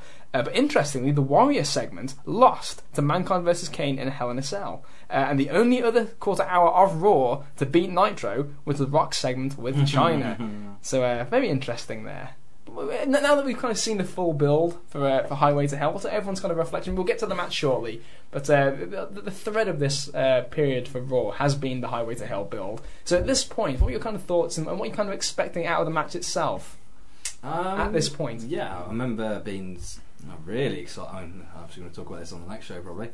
Um, I was really excited for the, the, the Austin Taker thing. It was a big deal. It was like their biggest match they had. Um, it had been drip fed, drip, drip fed, and uh, you know, now it's going to happen. And the Taker Kane stuff, it was intriguing. Although you know, kind of ma- maybe sounding negative on it, it was it was really intriguing at the time. The Highway to Hell, it was, it was a great theme with the, with the great song and the video. Rock and obviously the DX and Nation stuff have been brewing for a, a long time as well. Yeah. And that was come to a head now with a ladder match, which is always exciting. Yeah, they're they're only the third one they'd ever done at this point. Um, On TV, I should say. yeah. Um, and it was so yeah, I'm looking really looking forward to that. Um, I was excited by the show. It's like it was a big deal. Yeah, it Felt like was. a big show. No, it, it, it, it may not come across um, this way, having listened listened to me throughout this podcast and sort of the, the nitpicking I've done here, here, there, and everywhere. But but at the time, oh, I, I, I, at the time, I think it, excitement was definitely the word. You could argue there possibly wasn't a more exciting time to be a wrestling fan. It, you know, it's it's been a long, strange build with twists and turns, but in but intriguing. And I'm always, you know, you, you sort of you are left with with visual moments that always stick in the mind. I always think that that's sort of a good benchmark of how invested you were in things. You know, like the Hearst, whilst there's some confusion there, it does stick in the memory. The, the, you know, Austin and the Cell, um, and and the one that's, that's that always has stuck with me. I think it's a cool visual even now, Oh, as, as, as as on the nose as it seems, it being the highway to hell. The ramp on Raw with the uh, with the fire trail leading up to Austin. Yeah, so basically, Taker and Kane in the ring, right at the start of the show. Yeah. They walked out and laid everybody out. Austin comes out at the top of the ramp, and yeah, as you say, the, the, the fire trail up the middle of the ramp, like a highway line. Yeah, just an, a, a really really cool visual. Um, WCW on the other hand, it's as it's just I can't even I can't, honestly can't even remember what my thoughts were about the company at the time. I think that's just because of how invested I was in Austin Taker and, and Raw. But but I, I can't imagine when I was watching it back then. So I you know, I watched both shows, not obviously not at the same time, but I, I watched both shows throughout the course of this period. I can't I can't recall ever being anywhere near as excited or intrigued about anything they did, and uh, from the descriptions back and having watched it back to. I can see why I can't recall anything in a, in a in a sort of nostalgic, positive tone. Yeah, I think that's the thing, isn't it? The, the excitement level, like, okay, yeah, as, as we talked about this partisan fan of WWF at the time before. Um, it was like, yeah, now we're on a level playing field kind of thing, and now we're you know cooking on gas. Now it's like it's a proper fight, but just as like kind of neutrally, WWF so exciting. What are you going to see next? What's going to happen next? This, this, this random um, elements to the show, which um, I guess it's, it's you know there's an element of Russo being contained, but it's it was it was interesting interesting stuff. It's just different stuff, and but there was also a progression to the storylines. There's a direction to the storylines. Whereas on the other side, WCW, it's okay. Still got the stigma of like it's old boys on top going around treading water and just changing places occasionally. And Yeah. it's- No, go on. I was say, for every sort of, you know, for the introduction of the warrior that may, you know, pique someone's interest or putting the belt on Goldberg, it's not long before you return to the same themes that you are familiar with. The NWO black and white, a focus on Hogan, a focus on Bischoff, um, non finishes. It's, you know, all, all those things that you have seen in some fashion or another, really, since 1996 and the and the formation of the NWO. So I, I, find it sho- shocking um, hearing these ratings numbers back that that Nitro was doing as well as it did. Mean, obviously my my, my perception of the, of the time has been warped somewhat because I I always thought by this point, whilst Raw wasn't comfortably ahead by any means, I always thought of this timeline as still being part of the war something you wouldn't say, you know, by the time you get to 2000, for example. But it astounds me that Nitro still is winning nights at this point because I, I must admit, I thought once they turned the corner Raw was pretty much ahead for the vast majority of time, or most weeks, until Flair's return. So to, to hear these during what is such an interesting time for me on the Raw side as well, and build up to SummerSlam, to think that that is being beaten as strong as Austin's individual numbers are, to think that's being beaten by what they're producing in Atlanta some weeks, it really does take me uh, take me aback a bit. Let's talk about demographics here before we wrap up with, of course, SummerSlam. Um, even though Raw is adult oriented programming and Nitro tries to be the cleaner show, Raw wins with kids, wins strongly with teenagers, but with adults, Nitro wins in all male demographics, doing slightly better in comparison as the viewers get older. As straight as this is, for the female demos, Nitro wins by even bigger margins than with the men, although Raw gets closer as the women viewers get older. What a strange message this sends, that the perverted, bad language, and more raunchy show actually scores best with old women, teenagers, and young children, and then loses in every, every adult age group to Nitro. So that's a very curious bit of news. When you say every every adult age group, I'm assuming that that includes the uh, the coveted 18 to 36 Yeah. one. Yeah. There are more of those viewers watching Nitro than Raw during this period of time. See, I've, I've always understood the argument of Nitro's audience skewing older because of a lot of the names involved from the 80s, so they're names that those people having been younger grew up with and the familiarity. So I always understood that. The i you know, the idea again just goes to show how how, lit, how little I was aware of the uh, the wider context of things that that Nitro's winning amongst 18 to 36 year olds is you know with a, a character who I perceive as who is as cool as Austin is is stunning.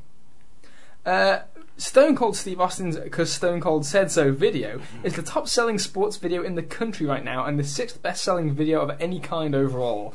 So uh, he is red hot at the same period of time.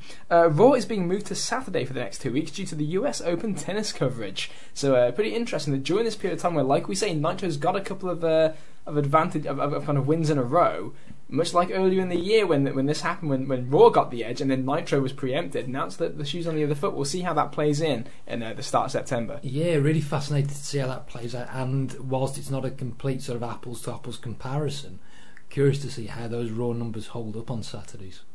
Due to all the casualties, I think it should be a pretty strong consensus that the Brawl for All idea was one that ultimately didn't work, says Dave Meltzer. The ratings the past few weeks weren't good, and that was because they didn't have any big stars in it and put it on against some pretty strong star power Nitro competition. So the Brawl for All, a ratings bust. Uh, surprise, surprise. Yeah, not really about the brawl for all that that point there about star power on, on Nitro. Talked about on previous shows, and I think it's still fundamentally why they're so competitive in the ratings. You know, they've got a, a roster jam packed with established talent, whereas In many ways, it's kind of inexplicable that they were losing at all yeah, and, and whereas WWF, okay, Austin is now bona fide the top guy in the in the business. whole business. Yeah. Um, Although Goldberg's close in some regards, like we said before, there's ratings comparisons. um, but flip side of that, Goldberg's not but not being used like Austin is. No. Um, but yeah, so you got Austin, Taker as a star, but has he ever really drawn? Kane, likewise. Um, Foley's not drawing. Rocks. No need to mention Well, he is because he's he's top four guy in the company, and he's you've got one draw really, bona fide draw. Rock, although he's starting to get over, he's not there yet. Triple H and DX likewise. So it's like uh kind of the, the show overall is getting more over, but as in terms of actual stars, the they've got few in the infancy, but really it's again cupboard's fairly bare. Hmm. So I think that's why the, the ratings. I think that bears out in the ratings still. Yeah. Now, now, see, when you explain it to me like that, and when we've talked about you know, roster depth and strength, when you when you explain it like that, it makes perfect sense to me. This notion that they'd be competitive, and as Liam says, that there's a sort of, you, you could have a, a sort of strand of thought that would make you think, well, they should be competing, and arguably necess- shouldn't necessarily be losing. WCW, this is uh, ratings wise. I, I just I just have a hard time getting past it because of what I consider. Uh, I hate to use you know, a word such as this, but the, the quote unquote buzz around a company. It's just that, that always that sense to me that WWF had it at that point and WCW Ah, the old eye test. yeah, but but you know you know what I mean. You know, you, you've explained it clearly and concisely, and it makes perfect sense to me. But I just have this hard time grasping it still because I just consider WWF to be the company that has has the buzz and the sort of finger on the pulse, as it were. Well, we're going to see how that plays out with SummerSlam's uh, numbers very shortly. Um, but before we get to that, just a quick note. You mentioned before about that you know, WCW having the same name cycle around uh, at this period of time. Lex Luger renewed his contract for three more years this week, and Sting signed a new seven-figure contract and no longer wants to work on Thursdays. A lot of team players here in WCW. We move now to August 30th. It's the show we've been building to for the last two months. WWF SummerSlam from Madison Square Garden. 19,066 fans sell out the building with 250, uh, sorry, 2,522 fans in the uh, 4,500 seat Paramount Theatre that's adjacent to it. So that didn't sell out. Um, conflicting numbers on the buy rate here because the official buy rate for the time was 1.48 which is actually lower than Bash at the Beach in July. Funnily enough, again we talk about this perception of the WWF having this huge SummerSlam, but actually, it- but by that number, that number's lower. Uh, that that would work out to about 518,000 buys equivalent to this time period, but there were conflicting reports online saying that this show did 700,000 buys, which, given its kind of stature as the biggest ranking, summer, uh, the most purchased SummerSlam of all time, makes more sense. So uh, this might be a, a note I have to get a bit more clarification on for the next timeline, see just what the number was uh, at the time. But let's talk about the show because, uh, and I'm not talking about Kaientai versus the Oddities for long, but.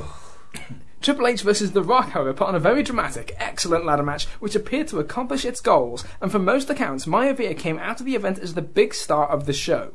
Even though he was the heel, you could really sense Maivia had totally won the crowd over as being a great performer with this match. No shit. I say the, the the reaction for the body slam onto the ladder and the mm-hmm. elbow setup, it you know encapsulates you know what Rock had become at that point. Yeah. Yeah, it's like the reaction as well. He's beloved, and just the slow look up. It's like he's just he's like he's giving to you.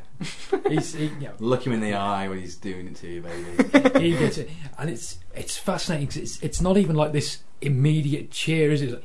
He looks up, you know, slowly looks up, and everyone goes up an octave with him. It's like. "Ah," and you know, the penny drops with everyone. He's gonna do it on the Yeah. ladder. yeah. Yeah, it is great. Uh, and again, Triple H is uh, the pop and Triple H wins this match It's absolutely thunderous. Great finish with uh, you know, Mark Henry's at ringside gets to get the old snake tongue in there at Chyna and the high spot of probably his 1998 to be quite honest. Oh, absolutely. Chyna gets a bit of redemption with the old Yeah, nut yeah. shot to the rock.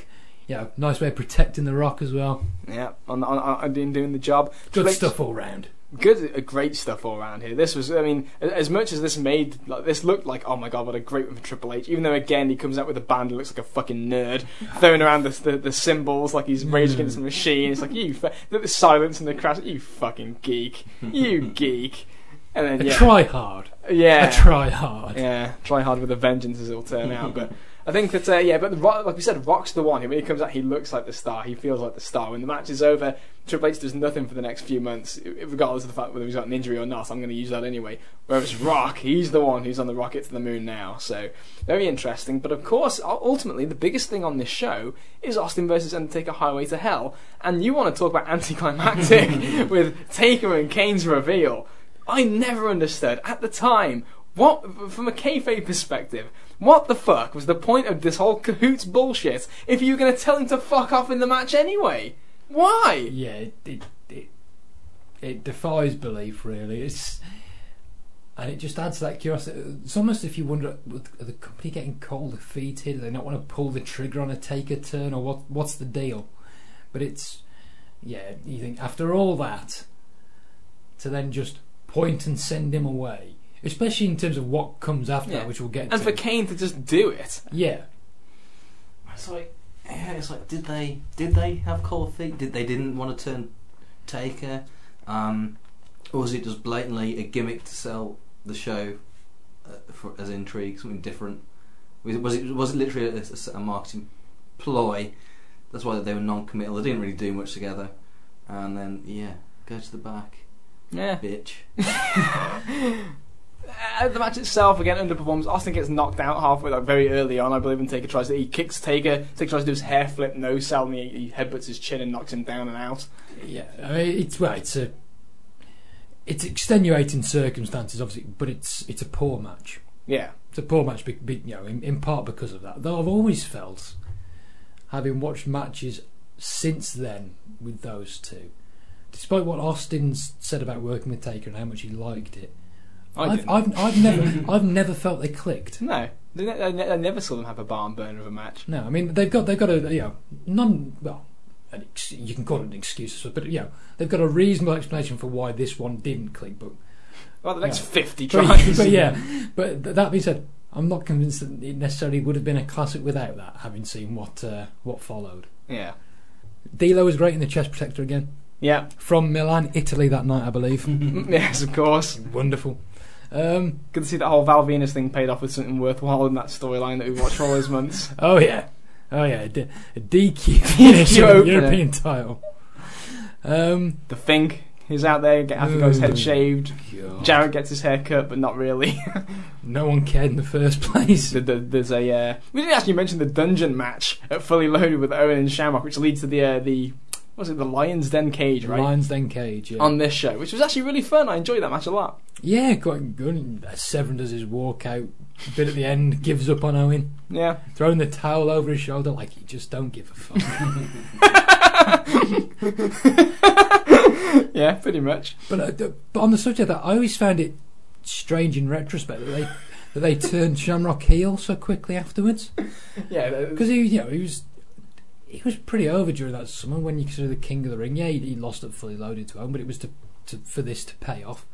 And that that the the, the crowd in the uh, the, do they keep referring to it as the theatre? Or yeah, whatever yeah. It's called So the the four thousand or, or five thousand, however many was there, you know, went apeshit for Shamrock's win. So I always found it strange that they uh, that they turned him heel following that. yeah.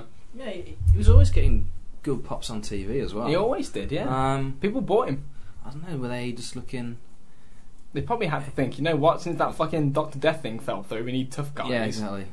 Someone to uh, feed to Austin down the line makes sense. Yeah, Especially as well if the plan was now for Rock to go face. Yes, you could probably uh, yeah. As short-lived as that plan ended up being, but yeah, you can you can see wh- where they were thinking. Basically, switch positions. Uh, we move now to the following night. It's the unopposed edition of Nitro. Obviously, the US Open is uh, taking precedence here on the USA Network. But uh, on August 31st, the last show we're going to talk about today, an atrocious show here for Nitro. Uh, Hogan and Bischoff start as they always seem to do by saying Stevie Ray is the third man at War Games with Scott Hall out due to injury. So Stevie Ray gets his first main event pay per view uh, at Fall Brawl. The Warrior shows up. The NWO comes in for an ambush, and they all disappear in a cloud of smoke. Your thoughts on this, Carl? Seeing the smoke-filled ring and Warrior disappearing. Who knew that the Warrior was a uh, long distance relative or somewhere on the family tree of Harry Houdini? Paul Daniels more like. Bobby Davro, perhaps.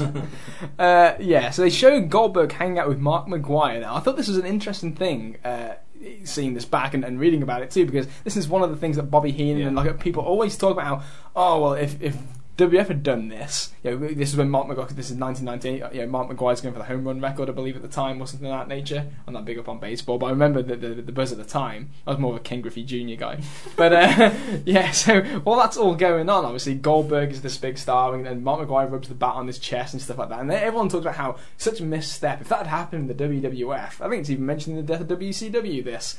And it was shown on Nitro. they did it, the fucking thing. What more do you want? Played every week? Uh, yeah, yeah, it, it's it's clearly the right thing to do. The only thing you'd argue is it's a sort of thing they should have been doing more of Yeah. afterwards and before. It is a little gay there, rubbing his bat on his chest. Well, that's Right. Feel my wood, Bill.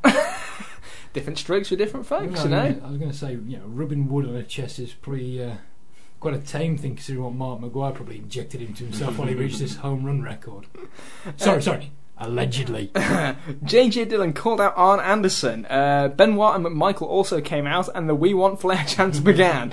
Uh, Anderson walked out on the segment, and Dillon said that Anderson was afraid of something. But uh, basically, Arn, they, this is a great segment actually because they show Arn. Uh, they show like an old promo from Arn talking about the Horsemen from like 1985 or something. They actually dipped into the archives for once to try and tell a story. Imagine that on Nitro. And, uh, and as it turns out, that it's, so he was talking about the Horsemen and how much the Horseman means. But of course, as everybody comes out to try and invigorate Arn for the Horsemen, Arn wants no part of it. He says he's just, you just don't get it and walks away. And, uh, and that was it. And that, that's pretty much the end of the segment. But it's interesting because uh, obviously there's, there's something around the corner here. Uh, Eddie Guerrero did an interview and said that he was going to wrestle because he didn't want to get sued by Bischoff in reference to Ric Flair. Uh, they then cut his microphone off, so this is basically the pipe bomb, I guess, the, the, the much lesser known pipe bomb. Uh, he then did a match with Brian Adams, where he laid on the ground and covered up and did nothing and got pinned in two minutes. Nice. Ways to make a star. Bagwell came out dressed as a Jamaican doctor to heal Scott Steiner's alleged injuries. Eh, Scott Steiner kept coming up with injuries for, to not wrestle Rick, and it's got more and more preposterous month after month. I think at this one, was this the one where they took him to the ambulance and he ran out? He, he had the neck brace on, right, at Road Wild. So Scott Steiner's got the neck brace on at Road Wild. They they say that he doesn't have to wrestle him because he looks injured, and then he rips off the neck brace and runs to the back. Considering that the Scott Steiner turn had happened at Fall, no, Super, Super Brawl, and we're still waiting for the payoff of this one. and it never happens on pay per view, does it? I could be wrong. I think there's a tag yeah. match with Yeah, Judy I Bagwell involved. It's, it, it's eventually paid off at Halloween Havoc, if I'm not mistaken. Well, thank God for that. Yeah. Goldberg beats Al Green. That, that, that's, Who? Yeah, that superstar. Uh, Sting and Lex Luger versus Hulk Hogan and Bret Hart is your main event, and it stinks. Uh, they had long since lost the crowd by this point in the show, and Hogan throwing stumps like a guy in his first day of training school and scratching guys' backs wasn't going to get them back at this point.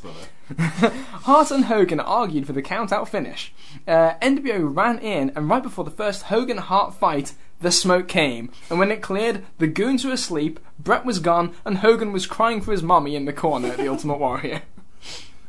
Despite that, despite this show, Nitro set an all-time Monday night ratings record with a 6.0, making it the single most watched pro wrestling television show in the history of cable. And it would have been even higher, but the third hour managed to somehow lose viewers. Uh, due to going unopposed, the show contained five of the ten most watched matches ever on cable, and none were matches that you'd expect, since the lack of competition eliminated the usual channel surfing. Lodi and Saturn versus High Voltage became the second most watched pro wrestling match ever on cable in over 5 million homes and did a 6.8 rating, trailing only the Hogan Goldberg title change. so there's some pro wrestling history for you today at SCG Radio. News for everybody this week.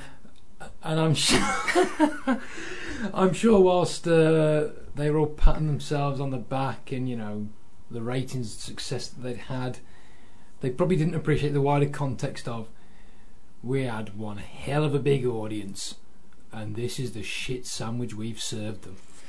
I wonder if they're going to uh, go the Meng route and give Lodi a main event push.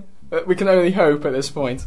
Uh, it is largely believed that Ric Flair will return to WCW within the next two weeks. While the lawsuit has not been settled at press time, it is believed that the combination of Flair not receiving a bona fide offer from the WWF and the piling up legal bills as the Turner lawyers continually file for delays, uh, Flair is expected to, re- to settle and return most likely on the September 14th Nitro from Greenville, South Carolina, which is the next head-to-head Monday night battle. Since leaving WCW, Flair had been interested in going to the WWF and working a program against Steve Austin. While McMahon had publicly talked about loving to have Flair, the WWF had not made a major effort to pursue him, and several WWF wrestlers, most notably Undertaker and Triple H, had publicly denigrated Flair for being too old at 49, that he should retire, and in their own personal belief, there's no place in the WWF for Ric Flair. Mm. Isn't that interesting? Mm.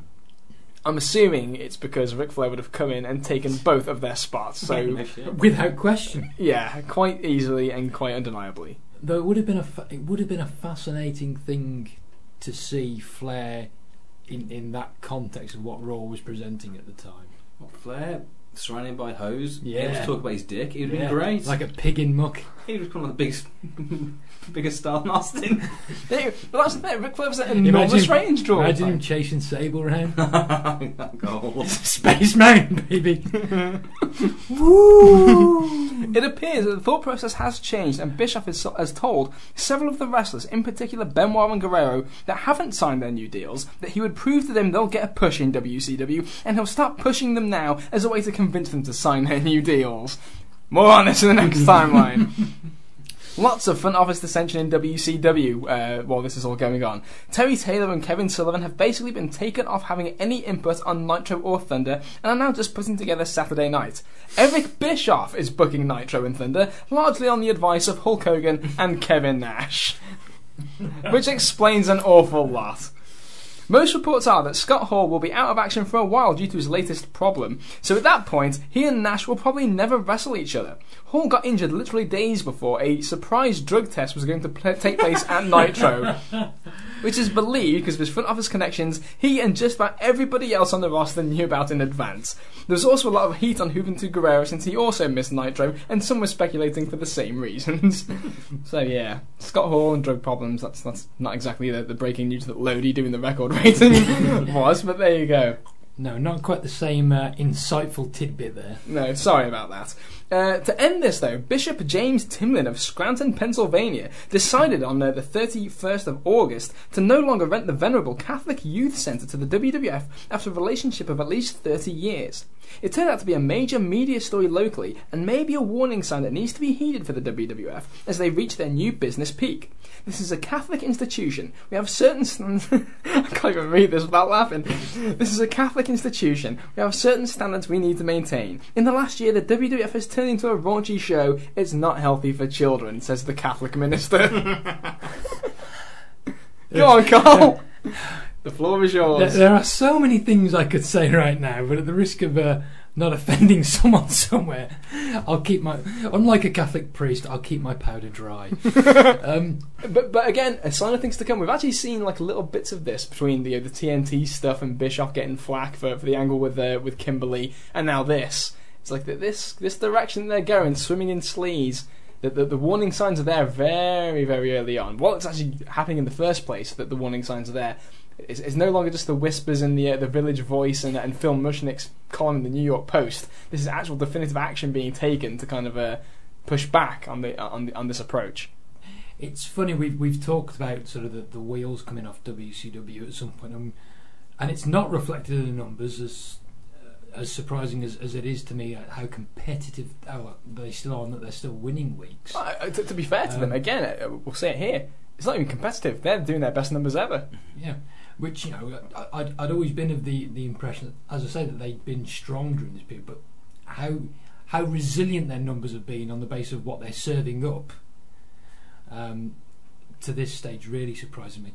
The the management chaos is striking, and and again th- things that I didn't know about, like the fact that. Um, there was a precedent for what had happened at Halloween Havoc, with that happening at at, um, at. You know, things like that did, did completely uh, bypassed me over time. So it's really fascinating. It's just even at this stage, you know, all those red flags, all those mistakes that they could have learned from during this period to avoid the mistakes of the future. That they just, know, maybe ignorance is bliss or willfully ignore, and and to think all this is going on again against the backdrop of the Time Warner merger as well, because that's really picking up steam at this point. So it's just, just, just the, the sort of the cha- you've got the chaos that the WWF shows on TV as their hook, to contrast with the chaos behind the scenes in WCW, all coming together to create what is effectively an exciting time for us and record numbers. Yeah, it's like talk about uh, mistakes not learned. It's because obviously that Because of the formula, numbers there, that formula yeah. is still doing numbers, so they'll, it, they're not smart enough to, or maybe just scared. To, no, it's, it's no, it's not scared. It's it's not smart enough Hubris.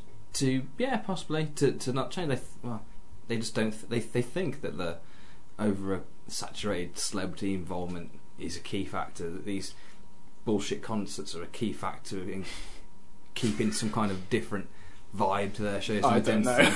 Why, why, why do you keep doing it then? Oh yeah. If if it, they're looking at the numbers and they think it's a variety, it's a variety show, and these things.